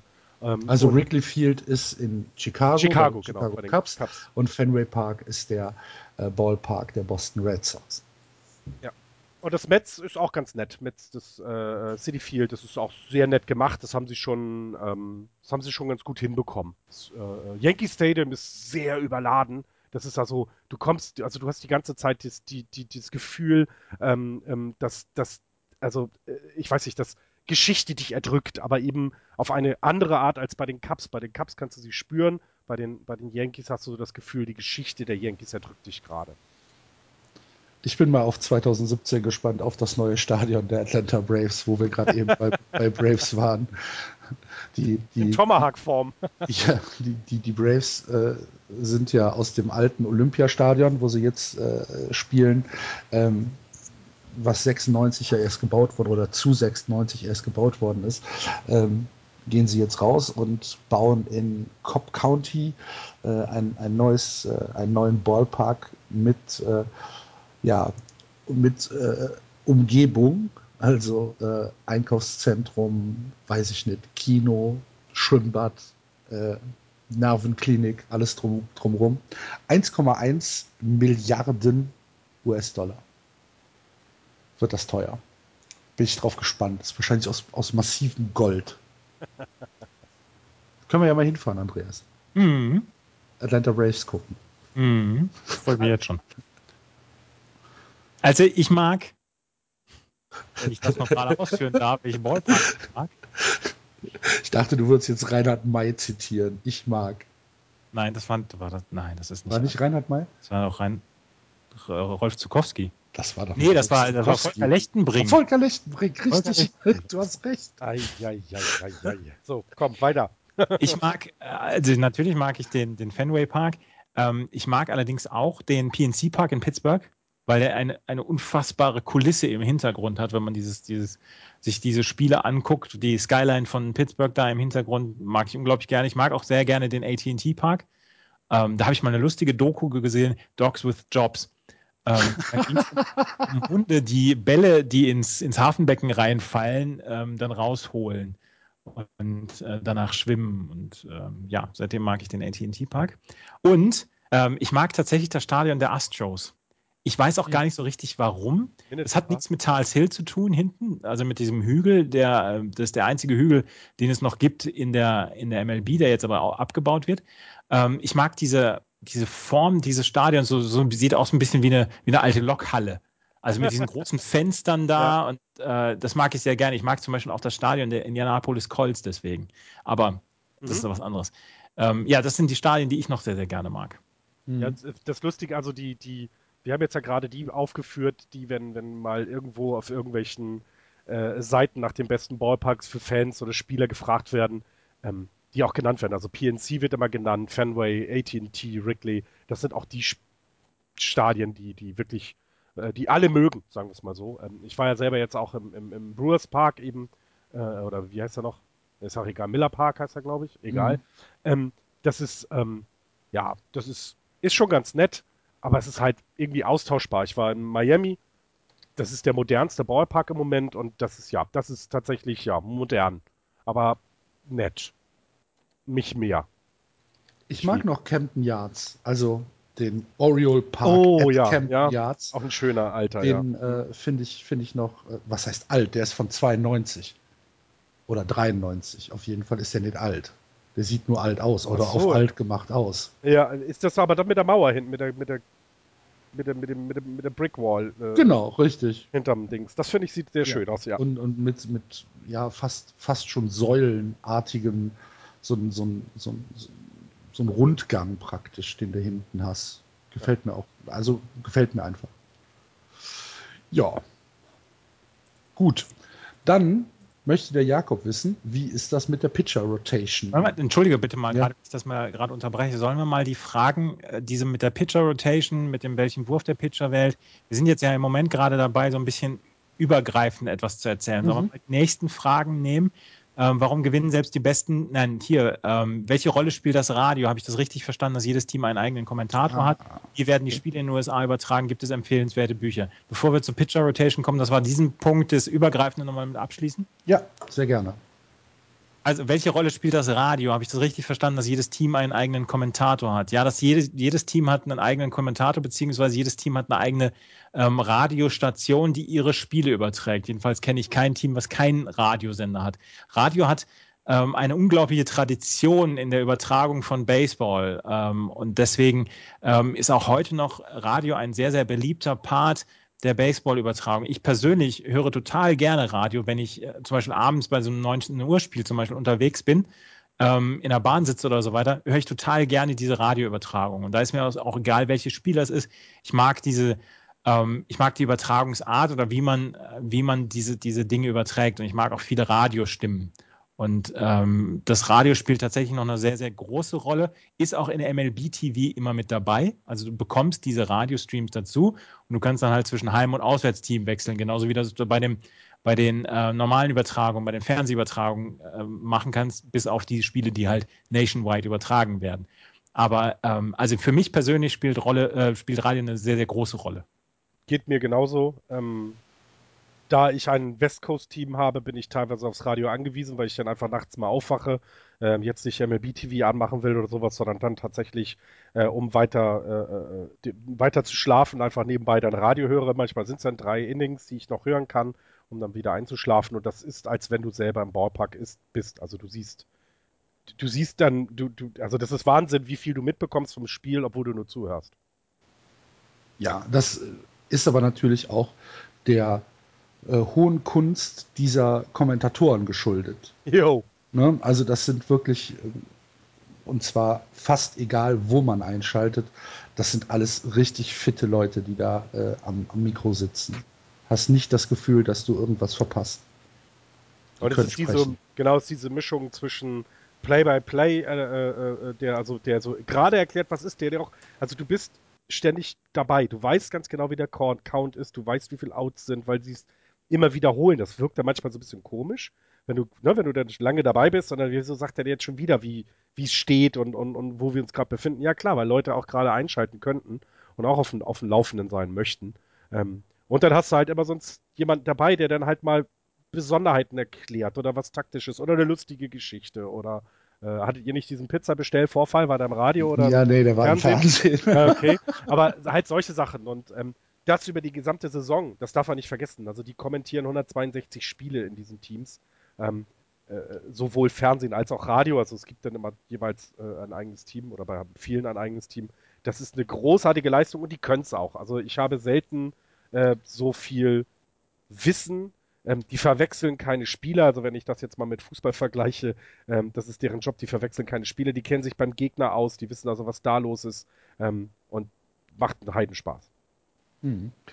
Ähm, beim Fernsehen ist es genauso, wie ihr beide gerade erklärt habt. Also es gibt natürlich äh, Spiele, die in den großen Networks gezeigt werden. Es gibt äh, bei ESPN, äh, glaube ich, Mittwoch und Freitag sind die großen Spiele und, äh, und Sonntagnacht. Und äh, dann gibt es Samstag, glaube ich, bei Fox ein Nationwide-Spiel. Und das war es fast schon, oder? Gibt es sonst noch in der Woche äh, Spiele, die, die äh, nicht äh, regional ausgestrahlt werden? Also samstags ist, ähm, hat ESPN, ESPN? so um 19 22 Uhr Slot. Ah, okay. Aber die haben ja auch Sunday Night Baseball. Mhm. Und mittwochs gibt es ein Spiel. Beziehungsweise MLB und Fox. Entschuldigung, MLB ja. und Fox. Mhm. Und die restlichen Spiele werden halt von den regionalen Sportcastern übertragen. In Boston ist es äh, NESN, New England Sports Network. Äh, in ähm, San Francisco ist es Comcast, glaube ich. Ne? Ja. Ähm, dann gibt es halt diese ganzen Fox-Ableger, äh, Fox Sports, äh, weiß ich nicht, Fox Sports Wüste in Arizona. Fox Arizona gibt es genau. Fox Sports Wüste. Und äh, dann, dann gibt es äh, bei, den, bei den Yankees, die haben ihr eigenes äh, Netzwerk, Yes, Yankees Entertainment and Sports. Ähm, bei den Mets ist es, oh, weiß ich gar nicht. NBC, glaube ich, auch ein Caster von NBC, wenn ich das ja. richtig habe. Auf jeden Fall sind das regionale ähm, Anbieter, die das Spiel dann für die regionalen Märkte übertragen und zwar jeweils für Heim und Auswärts. Das heißt, wenn jetzt die Red Sox äh, in ähm, von mir aus äh, San Francisco äh, spielen, äh, Liga übergreifend, dann äh, überträgt für den Bostoner Markt Nessen und für den äh, San Franciscoer Markt Comcast mit ähm, anderen Moderatoren oder Kommentatoren. Also die Jungs von äh, den einzelnen Regionalsendern übertragen wirklich jedes Spiel, die gesamte Saison. Es sei denn, es ist ein ausnahmsweise Nationwide spielen. Ja. Und so gewöhnt man sich dann halt auch an die Stimmen seiner Kommentatoren seines Lieblingsteams. Ja. Äh, Axel und ich haben ähm, im, in den letzten Jahren Don Orsillo und Jerry Remy zum Beispiel schätzen und lieben gelernt. Und ähm, ja, das ähm, und wir sind immer noch sauer, dass Oscillo gefeuert wurde. Genau, Oscillo ist gefeuert worden, das, das, tragen wir ihn immer noch nach. Und so hat man dann tatsächlich seine, ähm, seine Leute, mit denen man entweder aufwächst oder mit denen man jahrelang sein, seinen Club ähm, verfolgt. Bestes Beispiel die Dodgers. Ja, Vince Scully kann man da mal erwähnen. Vince Scully ja. seit über 50 Jahren kommentiert er Spiele für die Dodgers. Der ist doch mit den Brooklyn Dodgers hat er angefangen, das darf man nicht. Also der hat in New York mit den Dodgers angefangen, so alt ist er schon und gilt auch nationwide als einer der Besten. Also von, wie, so, so wie er wollen alle werden, weil der das wirklich gut kann und immer noch gut macht. Das ist Wahnsinn. Und er ist halt das beste Beispiel für dieses, was du eben beschrieben hast, aus der Zeit gefallen. Also ja. das ist, es, es hört sich bei ihm immer noch ähm, genauso an wie vor 40 Jahren. 60-jährige Baseball-Fans oder Dodgers-Fans sind Zeit ihres Lebens haben sie keine andere Stimme, Stimme ja. gehört als äh, Vince Scully. Das muss man sich dann auch mal reinziehen. Ich habe lange Zeit gedacht, es gab keinen anderen Papst als Johannes Paul II., ja. keinen anderen Kanzler als Helmut Kohl. Helmut Kohl, ja. Aber das sind, das sind, das ist, sind Peanuts gegenüber Leuten, die jetzt wirklich, wie gesagt, 60 Jahre alt sind und ihr ganzes Leben lang nur Vince Scully bekommen haben. Die haben die eine Konstante in ihrem Fanleben ist Vince Scully. Und sollte der Herr so nach der Nahostkonflikt, aber sonst. Ja, genau. Und sollte der Herr nach dieser Saison abtreten, ist das, glaube ich, eine unglaubliche Umstellung. Und der Typ, der Vince Scully beerbt oder das Kommentatorenduo, was das Vince Scully beerbt, die werden, das, das ist der schwerste Job, glaube ich, im kompletten TV-Unterhaltungsmarkt in den USA nächstes Jahr. Richtig. Du kannst genau. nur scheitern. Und das Ganze, also ich, ich habe das bei den bei der ersten Meisterschaft der Giants eben mitgemacht, die, ähm, ähm, die Kommentatoren, die also mitreisen zu allen Spielen, die sind irgendwie auch Teil des Teams. Also ja. äh, die kennen die Spieler alle in- und auswendig und die sind auch dann auf der Bühne, auf der großen, äh, äh auf der großen äh, äh, Veranstaltung da beim Rathaus. Äh, und da kommen eben auch, und das ist auch noch die Besonderheit, die die das Ganze auf Spanisch machen. Also neben denen, dass die Giants nicht nur Fernsehmoderatoren haben, die das Bild äh, äh, kommentieren, dass sie zwei Radiomoderatoren haben, die das Ganze im Radio machen, haben sie noch ein Team, was das Ganze auf Spanisch macht. Also ähm, da, da merkt man, wie viel ja, Engagement dahinter steckt, aber auch wie viel Geld das ist, weil die müssen auch alle bezahlt werden. Ja. Ähm, ja, aber Andreas hat das eben schon äh, gut ausgeführt. Man, man gewöhnt sich halt wirklich an diese Stimmen, man gewöhnt sich an die Spleens, weil ihr könnt euch vorstellen, die reden ja nicht drei Stunden lang nur über das Spiel. Ne? Die, die sagen ja nicht, und jetzt kommt der nächste Anschlag. Oh, er hat geschlagen. Und warten dann zehn Minuten, bis, bis das nächste passiert. Das machen die ja nicht. Die reden ja ununterbrochen. Und äh, haben da meistens auch relativ viel Spaß bei. Fragt ne? mal die Chicago White Sox-Fans nach Hawk. Ja. Der Hawk, Mercy. Genau. Und äh, müssen wir Tim McCarver noch erwähnen? Nein, ne? Nein. Okay. Tim McCarver, der, nachdem die 95 Thesen von Luther an die Wand worden sind, Baseball erfunden hat und dann am Ende für Fox neben Joe Buck die World Series übertragen hat. Genau. Und äh, letztes Jahr seine letzte hatte, ne? Genau. 2014. Da gibt es da gibt's ein sehr schönes YouTube-Video. Vielleicht können wir das verlinken oder ansonsten sucht es einfach. Ähm, Joe Bucks äh, äh, letzte Worte an Tim McCarver und da sieht es am Ende schon so ein bisschen aus, als würden sie sich jetzt gleich küssen. Ja. Das hat mir fast schon Tränen in die Augen getrieben. Sehr schön. Ähm, ja, das ist äh, Radio und Fernsehen, also größtenteils lokal. Ähm, und äh, dann fragt er Jakob, gibt es empfehlenswerte Bücher, Filme, Dokus zum Thema? Können wir einfach beantworten, nein. Also, also. äh, Sondersendung, Sondersendung. äh, ich weiß nicht, es gibt so viel über Baseball geht zu lesen. Ähm, zu, also ich selber habe, es gibt tatsächlich so ein Buch, das habe ich mir mal geholt, das ist irgendwie 80 Seiten lang. Ähm, da beschreibt jemand, wie er in Boston, äh, nach Boston zieht und äh, äh, Baseball kennenlernt. Relativ einfach, auch nochmal die Regeln so ein bisschen beschrieben und das habe ich gelesen, müsst ihr nochmal raussuchen, wie das hieß, kann ich Ihnen, packe ich mit in die Shownotes zum, zur Sendung. Ähm, das war so das Einzige. Alles andere sind halt irgendwie Geschichten von Spielern oder Vereinen, die man dann gelesen hat. Ne? Also, ich meine, jeder kennt die Indianer von Cleveland. Ne? Jeder kennt wahrscheinlich Field of Dreams. Ähm, da, das werden die bekanntesten ähm, Baseball-Filme sein. Und ähm, damit kann man sicherlich anfangen.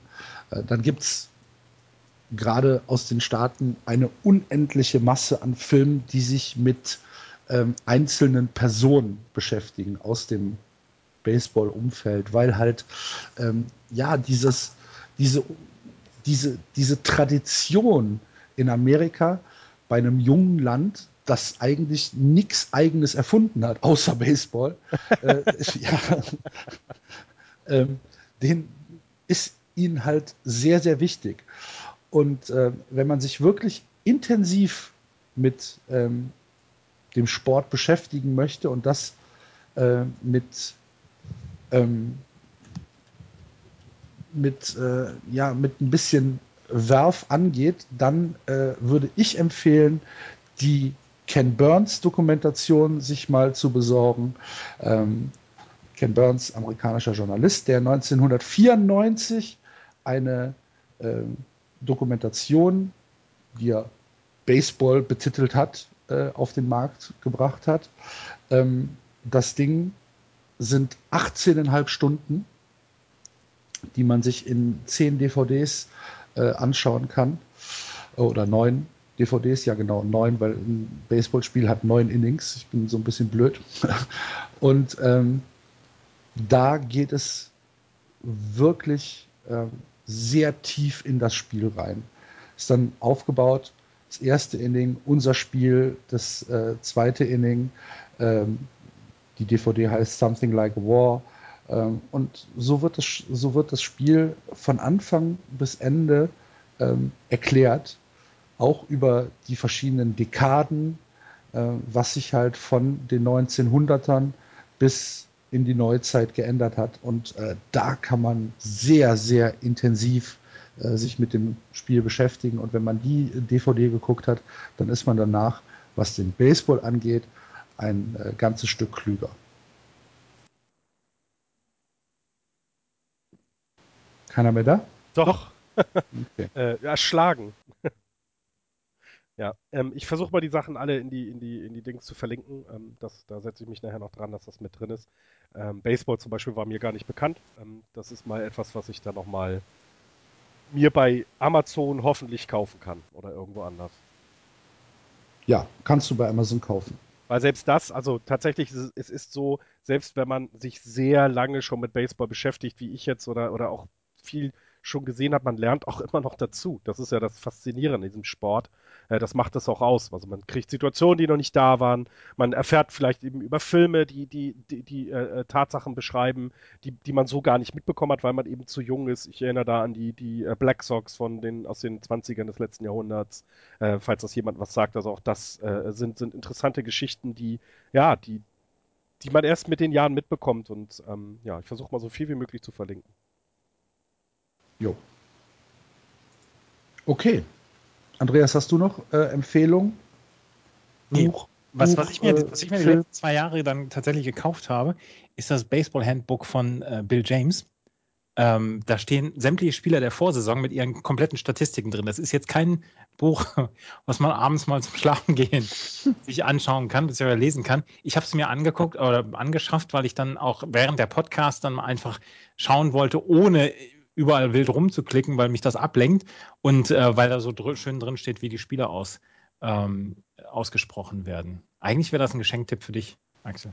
Das stimmt. das stimmt. Spielernamen kann ich nicht. Aber dafür hast Vor du. Vor allen Dingen, wenn sie spanisch sind. Kä?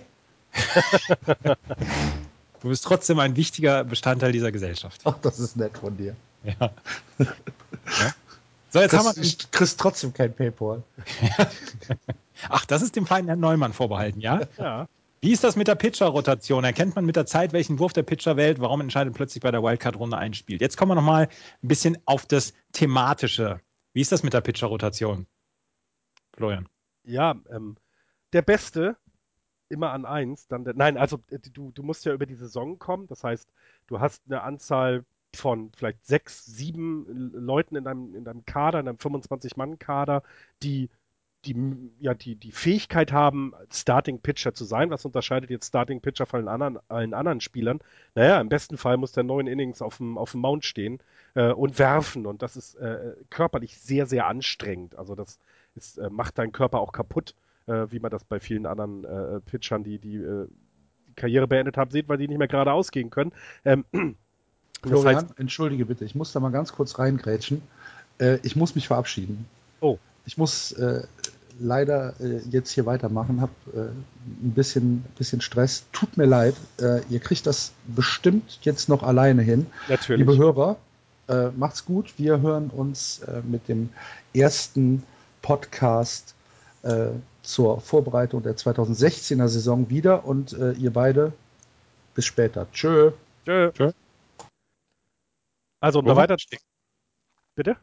Wo waren wir stehen geblieben? Genau, wir waren bei der Rotation. Also, wie, wie man die aufstellt. Man stellt natürlich so auf, dass man an, an als, also man hat so fünf, eine Fünfer-Rotation, das heißt von den sechs bis sieben Leuten, die du in einem Kader hast, die das, die das können, die also Starting Pitcher gelernt haben, ähm, lässt du halt eins bis fünf so eine Rotation laufen, dass sie so alle fünf Tage pitchen können dann in der normalen regulären Saison. Denn du brauchst wahnsinnig viel Pause nach so einem Spiel. Ähm, und du nimmst natürlich deinen besten Mann immer als erstes ran, also im ersten Spiel oder irgendwann fängst du halt mit der, mit der Eins an und gehst das dann bis zum vielleicht schlechtesten runter und so rotierst du die Saison durch. Ähm, Richtung Ende der Saison gibst du vielleicht mal ein bisschen mehr Pause, weil, weil die, die Leute halt äh, äh sehr viele geworfene Innings in den Armen haben, aber so, so das ist so, so der, der grundlegende Ansatz. Ähm, also du hast, du hast ein Arsenal an Pitchern. Manche sind für den Starting-Pitcher-Job, ähm, geschaffen, manche nur für ein Inning, maximal zwei Innings. Das sind, glaube ich, die Sachen auf jeden Fall, die wir, die wir klären müssen. Wir haben äh, Pitcher, also es müssen neun Innings gepitcht werden und die am besten, äh, im optimalsten Fall werden sie von einem Pitcher vom Starting Pitcher gepitcht, wenn das Spiel wirklich äh, gut läuft und er nicht allzu viele Pitches haben muss. Wenn er ungefähr bei 100 Pitches ankommt, dann muss er ausgetauscht werden oder er hat einen wirklich ganz schlechten Tag, dann muss er schon früher ausgetauscht werden. Dann kommen die Relief Pitcher ins Spiel. Das sind meistens Spieler mit unterschiedlichen Qualitäten. Der eine hat einen fantastischen Fastball, der andere vielleicht einen unglaublich scharfen Curveball, der dritte hat wieder, ähm, wieder einen anderen Wurf, den er, den er toll mixen kann. Wenn man zum Beispiel Roldis Chapman sieht, den äh, Closer, der jetzt nächstes Jahr bei den Yankees spielen wird, ähm, der kann mit über 100 Meilen werfen. Ähm, diese, diese Pitcher im, im Relief-Pitching, die wechseln sich ab, also jeder immer nur ein Inning. Das heißt, in einem Normalfall hast du den Starting-Pitcher, der sechs Innings pitcht und danach dann drei Pitcher, die jeweils ein Inning übernehmen, bis dann am Ende diese neun Innings rausgekommen sind und du den Sieg davon getragen hast. So kannst du äh, dafür sorgen, dass sich die Spieler der gegnerischen Mannschaft nicht unbedingt alle darauf einstellen, welche Pitches dann denn jetzt kommen.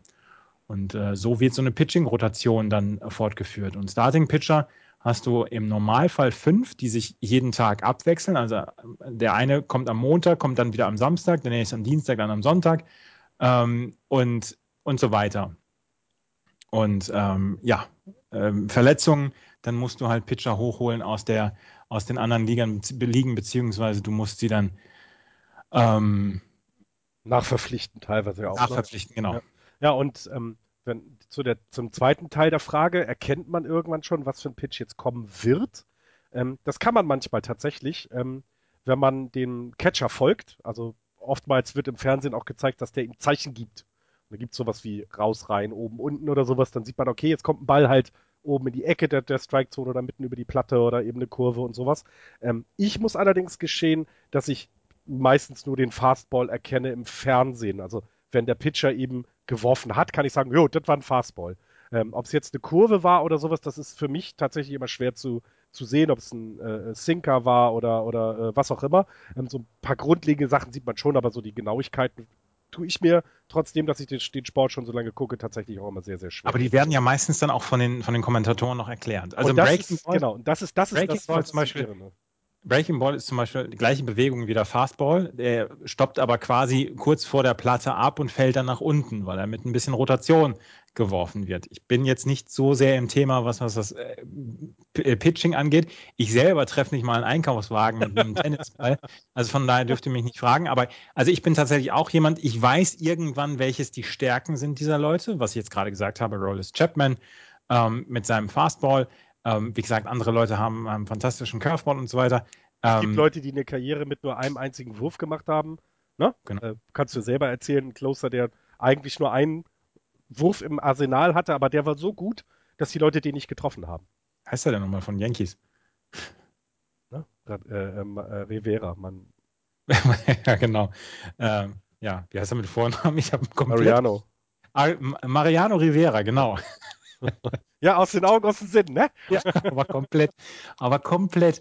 Ja, aber äh, das, das sind halt Leute, das sind Spezialisten. Also, ja, die haben sich dann spezialisiert und, ähm, und selber kann ich nur erzählen, ähm, von dem, dass du selber an der Platte stehst und wir hatten, ich durfte einmal an einer Platte stehen, da war jemand, der sonst in der ersten Mannschaft des Teams spielt und die waren in der Regionalliga, also dritthöchste Liga in Deutschland, wenn man so will. Es gibt die Bundesliga, zweite Liga, dann kommt die Regionalliga. Ähm, und der sollte bei uns irgendwie, keine Ahnung, zwei, drei Innings werfen. Und da kommt ein Ball auf dich zu in einer Geschwindigkeit, also das, ich, sowas habe ich vorher noch nie gesehen. Und du musst ja innerhalb von Sekunden entscheiden, kommt der jetzt richtig, kommt der falsch und ich muss schlagen. Und wenn der auf dich zukommt, weil das eine Kurve, Curveball ist, ein Inside-Curveball, das heißt, er wird in, auf deine Seite erstmal eine Kurve, fliegt auf dich zu und vor dir macht er dann eine Kurve in die Strike-Zone rein, der Curveball. Äh, äh, ja, da bin ich dann lieber einen Schritt zurückgegangen, hatte ich Angst vom Ball. Das ist, das ist Wahnsinn. Und äh, das selber zu erkennen als, als Better, das macht dich halt auch als, das macht einen guten Better aus, der anhand von Handbewegungen des Pitchers oder, oder von wie der, keine Ahnung, ne, beim dritten Mal in der Rotation, äh, in der Betting Order, wenn du das dritte Mal da bist, dann sagst du, ja, okay, wenn er halt mit dem Knie ein bisschen einknickt, weiß ich, jetzt kommt, bla bla bla. Das sind halt Sachen, die machen die richtig guten Better aus. Ja. Ähm, ja, also wie gesagt, ne, man, man, kann es nicht unbedingt immer im Fernsehen erkennen, wenn man sich sehr damit beschäftigt, natürlich. Aber ähm, also ich persönlich kümmere mich nicht so richtig um den Pitch. Ich möchte sehen, dass der, dass der Batter den, den, Ball, den Schläger an den Ball bekommt. Ja, das ist auch eher ist den, zu erkennen. Wie ist das mit den Umpires? Woher die markanten Gesten? Es gibt tatsächlich Stars unter den Schiedsrichtern. Ja. ja Jim also, Joyce zum Beispiel. Ja, äh, Jim Joyce, der eine unglaubliche, einen unglaublichen Schrei hat, ähm, wie er seine Strikes ähm, anzeigt, beziehungsweise wie er seine Strikes ausruft.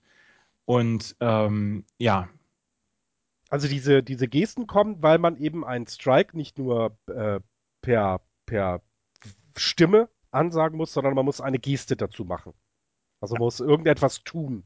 Im Gegensatz zum Ball, den kann man auch ausrufen. Das machen einige äh, Schiedsrichter schon gar nicht mehr. Also einige abends bleiben dann einfach still, wenn es ein Ball war. Dann weißt du, okay, kein Strike. Ähm, andere rufen ihn auch aus, sagen Ball. Aber beim Strike müssen sie neben dem Ruf auch noch eine Geste machen. Und das haben einige eben zur wahren Kunst entwickelt. Ähm, oder eben zu ihrem Merkmal, dass, dass, dass, dass eine besondere Bewegung immer der gleiche äh, äh, Schiedsrichter macht. Ich finde, dass es auch zulässig ist, weil, ja, die haben ja sonst nichts. Jeder, der den ersten Teil von Nackte Kanone gesehen hat, weiß, wie lustig das sein kann mit den Gesten und mit den, mit den Ausrufen. Aber äh, tatsächlich hat jeder Umpire so seinen, seinen Spleen. Es sind, die sind ja tatsächlich auch kleine Berühmtheiten. Joe West zum Beispiel, der alles, alles ejected, was bei 3D auf dem Baum ist. Und ähm, die Jungs sind kleine Stars und deswegen haben sie auch alle ihre eigenen Bewegungen, dass sie dann auch wiedererkannt werden. Letzten Endes ist es bei so einer, einer Drei-Spiele-Serie, die die MLB ja immer wieder hat, ist es so, dass du ähm, vier Schiedsrichter hast. Du hast den, äh, den führenden Schiedsrichter, den Chef-Umpire und du hast drei andere Schiedsrichter und die wechseln sich ab, an welcher Position sie stehen. In den Playoffs hast du dann sieben Schiedsrichter und auch die werden dann untereinander ausgetauscht, dann, dass, dass niemand immer die gleiche Position hat. Wenn es dann zum Beispiel mal Stress gibt, dass man sagt, okay, der, den sehen wir morgen nicht mehr an der Second Base zum Beispiel. Und, ja, und weil es auch mehr Spaß macht, hinter der Platte zu stehen, als irgendwo im Outfield äh, rumzugammeln. Ja. Warum gewinnen selbst die besten Teams nur zwei von drei Spielen? Liegt das an den vielen Spielen oder am Sport selber? Ja. Ja. also es ist tatsächlich so, dass du ähm, immer wieder, man muss ja immer wieder sagen, du brauchst 27 aus in jedem Spiel und die sind nicht einfach zu erreichen. Äh, wir haben es jetzt gesehen, das beste Team der regulären Saison war die äh, äh Cardinals und die haben, selbst die haben 60 Spiele verloren, wenn man es mal negativ nennt. Ähm, du verlierst als MLB-Team, verlierst du einfach einen Arsch vor Spielen. Genau. Das kann man nicht vergleichen. Es sind auch halt so viele. Ich glaube, die Intensität wäre anders pro Spiel, wenn es weniger werden. Das ist ganz klar. Ähm, aber Baseball ist eben auch manchmal von, von, von Kleinigkeiten abhängig, von einem Fehler. Und deswegen ist, gleicht sich sowas dann halt über die Saison durch die vielen Spiele aus. Also gute Teams werden in der regulären Saison viele Spiele gewinnen, aber sie werden auch Spiele verlieren. Und ähm, selbst gegen ganz schlechte Teams werden sie Spiele verlieren weil die Konzentration mal nachlässt. Du hast einen Fehler im Spiel, der dann ausreicht und so weiter und so fort. Ähm, und du kannst auch nicht über 162 Spiele ähm, die, die, die Intensität so hochhalten. Ähm, das musstest du in dieser Saison nur in der ähm, äh, National League Central, weil ja, wie wir erklärt haben, die Cardinals, die Pirates und die Cubs irgendwie die ganze Zeit intensiv um, um, um, um ja, um einen Platz in den Players gekämpft haben, aber in der Regel reicht dir eben ähm, ja, 80, 90 Spiele, sag ich mal. 90 Spiele reichen ja aus, um in die Playoffs zu kommen. Ne? 90 Siege bedeutet mhm. aber auch 70 Niederlagen. Das, ähm, ja, wie gesagt, man, man verli verliert eine ganze Menge an Spielen. Man kann zwischendurch Serien verlieren, dass man sagt, ähm, man verliert eine, von, von einer Drei-Spiele-Serie verliert man zwei Spiele, dann hat man die Serie dann auch verloren. Also ist, ist nur, nur der Statistikwert, ansonsten passiert da nichts. Aber du musst halt äh, bei einer Drei-Spiele-Serie sagst, sagt sich der Fan einfach, wenn ich zwei von dreien jetzt gewinne, ist alles in Ordnung. Wenn ich jedes Mal zwei von drei gewinne, ähm, dann ist dann bist du, dann bist du super dabei, dann hast du mindestens 100 Spiele gewonnen. Und ähm, darum geht es eigentlich letzten Endes. Und deswegen, es sind ja immer wieder andere Starting-Pitcher am, am, am, Schlag. Wenn du zum Beispiel einen Ersatzmann im Moment hast, weil, weil du eine Verletzung hast, dann kann der auch rumgeschubst werden und dann kriegst du 15 Runs in zwei Innings und dann ist der, der Tag gegessen und dann strengst du dich in einer 162-Spiele-Saison auch nicht mehr so an. Das kommt dann auch dazu, dass du eben weißt, wenn ich jetzt dieses Spiel verloren habe, morgen ist das nächste da und ich kann nochmal das Ganze aufholen. Und man merkt auch den Umschwung zwischen Regular, äh, äh, Baseball in der Regular Season zu jetzt kommen die Playoffs und da siehst du diese Intensität und ähm, dann siehst du auch, dass, dass eben jedes Spiel tatsächlich gewonnen werden will und nicht mehr gesagt wird, ja, es reicht ja, wenn ich zwei aus drei gewinne. Das reicht zwar, um die Serie zu gewinnen, aber das andere Team sagt ja genau das Gleiche und liegst du mal 5-0 hinten, gibt man auch nicht so leicht auf, wie vielleicht in der regulären Saison, dass du sagst, komm, dann spielen wir jetzt hier die Innings noch runter. Ähm, versuchen natürlich immer alles, also versuchen auch weiterhin zu schlagen, lass uns da nicht irgendwie abwerfen oder sowas, aber ähm, es ist da nicht so intensiv. Mhm. Und Welche das letzte, Spiele? Das letzte ja. war doch noch diese, diese Wildcard, ne? warum nur ein Spiel entscheidet, ne? Ja. Okay. Hm. Mach du also es, warum entscheidet Wildcard-Spiel? Also letzten Endes will man Ende Oktober, Anfang November mit der Saison durch sein, weil dann fängt der Winter an, ähm, dann fängt es auch an, wenn, wenn Schnee liegt, kannst du, kannst du keine Spiele machen. Und deswegen hat man ein enges Zeitfenster. Man wollte aber irgendwann ähm, diese Spannung erhöhen und wollte dann auch noch mehreren Teams die Möglichkeit haben, in diese Postseason zu kommen. Und deswegen hat man ein Einspiel-Playoff damit dazugebracht. Ansonsten ist dieser, diese, diese Zeit einfach nicht einzuhalten zwischen Anfang April und Anfang November. Ansonsten, du kriegst halt nicht mehr Spiele in einen, in einen Zeitrahmen von etwas mehr als sechs Monaten. Und ähm, deswegen ist es dann nur ein Spiel, um dann möglichst viele Teams dann an der Postseason mit teilhaben zu lassen. Ansonsten müsstest du dann halt in Stadien geben, die, die eine Halle haben, ähnlich wie bei beim Super Bowl, der nur in, Son in Sunshine State oder in Hallen ausgetragen wird, außer das eine Jahr in New York. Ähm, aber das möchtest du nicht und deswegen willst du allen Teams die Möglichkeit geben, auch zu Hause zu spielen, auch in der Postseason zu spielen.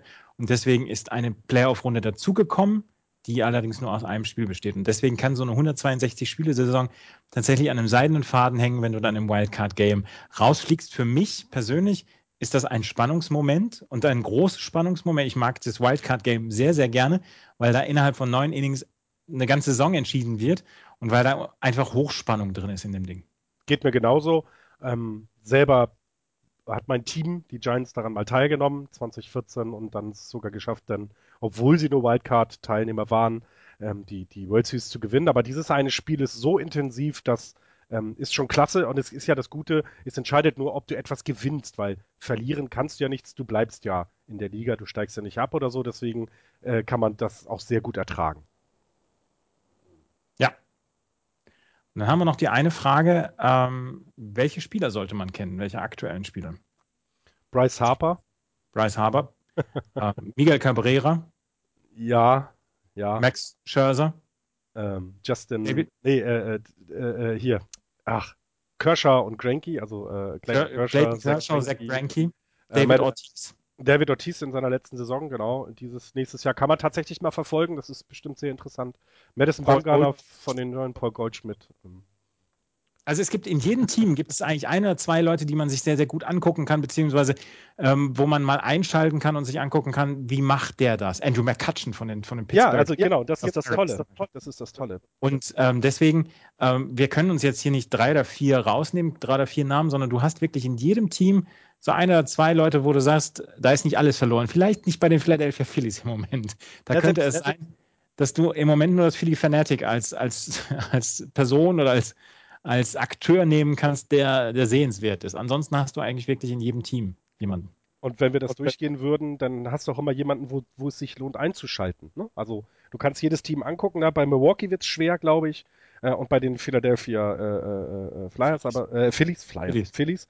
Ähm, aber sonst hast du an sich in jedem Team Leute, die du beobachten kannst. Seien es halt, jung, seien halt junge Leute, die, die gerade anfangen, die Liga äh, auf, aufmischen zu wollen, oder jetzt wieder bei den, bei den Red Sox eben David Ortiz in seiner letzten Saison nach wie vielen Jahren? 25? 730. Ja, also das, das, das, es gibt zu jedem Team Geschichten, die du dir über die Saison angucken kannst ähm, und ähm, das weiterverfolgen kannst. Man sollte sich aber tatsächlich als als, als Fan eines Vereins äh, oder eines Teams, Verein ist es ja nicht, als eines Teams äh, nicht zu sehr an die Leute gewöhnen, denn die können auch ganz schnell weg sein. Mhm, genau. Also es, es kann tatsächlich bei einer schlechten Halbsaison sein, dass du dann getradet wirst. Und deswegen ist so ein, ein Roster, ein Baseball-Roster ist halt eigentlich im ständigen Flow.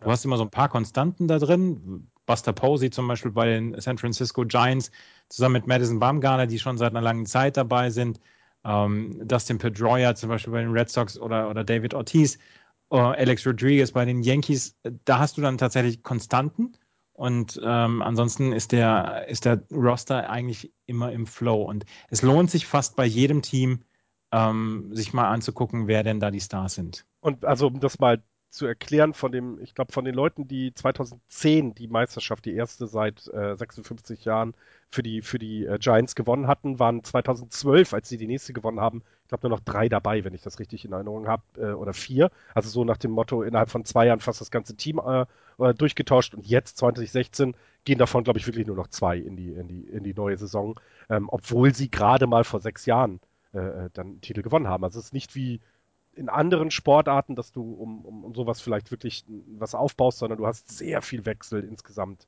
Ähm, probierst immer mal wieder andere Spieler aus. Ja. Jakob, jetzt haben wir fast jede deiner Fragen versucht zu beantworten. Wir hoffen, dass es dir ähm, gefallen hat, beziehungsweise wir hoffen, dass du da mit dann die Saison bestreiten kannst. Und der Rest, der diese Fragen nicht gestellt hat, da hoffen wir dann natürlich, dass es dann, ähm, dass er ein bisschen dazu beigetragen hat, hat vielleicht so ein paar ähm, Unklarheiten zu beseitigen. Und wie gesagt, falls ihr Fragen habt an uns, dann stellt uns die Fragen gerne im äh, Podcast bzw. im Blog oder unter unserem Twitter-Account jb-podcast.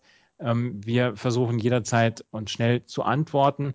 Und das ist unsere Newbie-Sendung gewesen, halt quasi. Mal Regeln erklärt, mal ein bisschen das Drumherum erklärt und unsere Faszination für diesen Sport erklärt. Und ähm, ja, es geht jetzt in, ich glaube, 35 Tagen sind ähm, Pitchers und Catchers Reporting.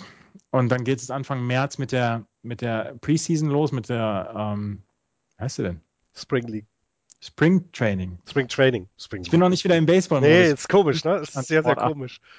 ähm, beschäftigt. Und äh, Anfang April geht es dann mit der neuen Saison los. Und wir hören uns Ende Februar wieder, wenn wir die erste Vorschau auf die erste Division dieser MLB bringen. Bis dahin, ähm, ja, bis zum nächsten Mal und viel Spaß äh, beim Baseball. Bis dann. Tschüss.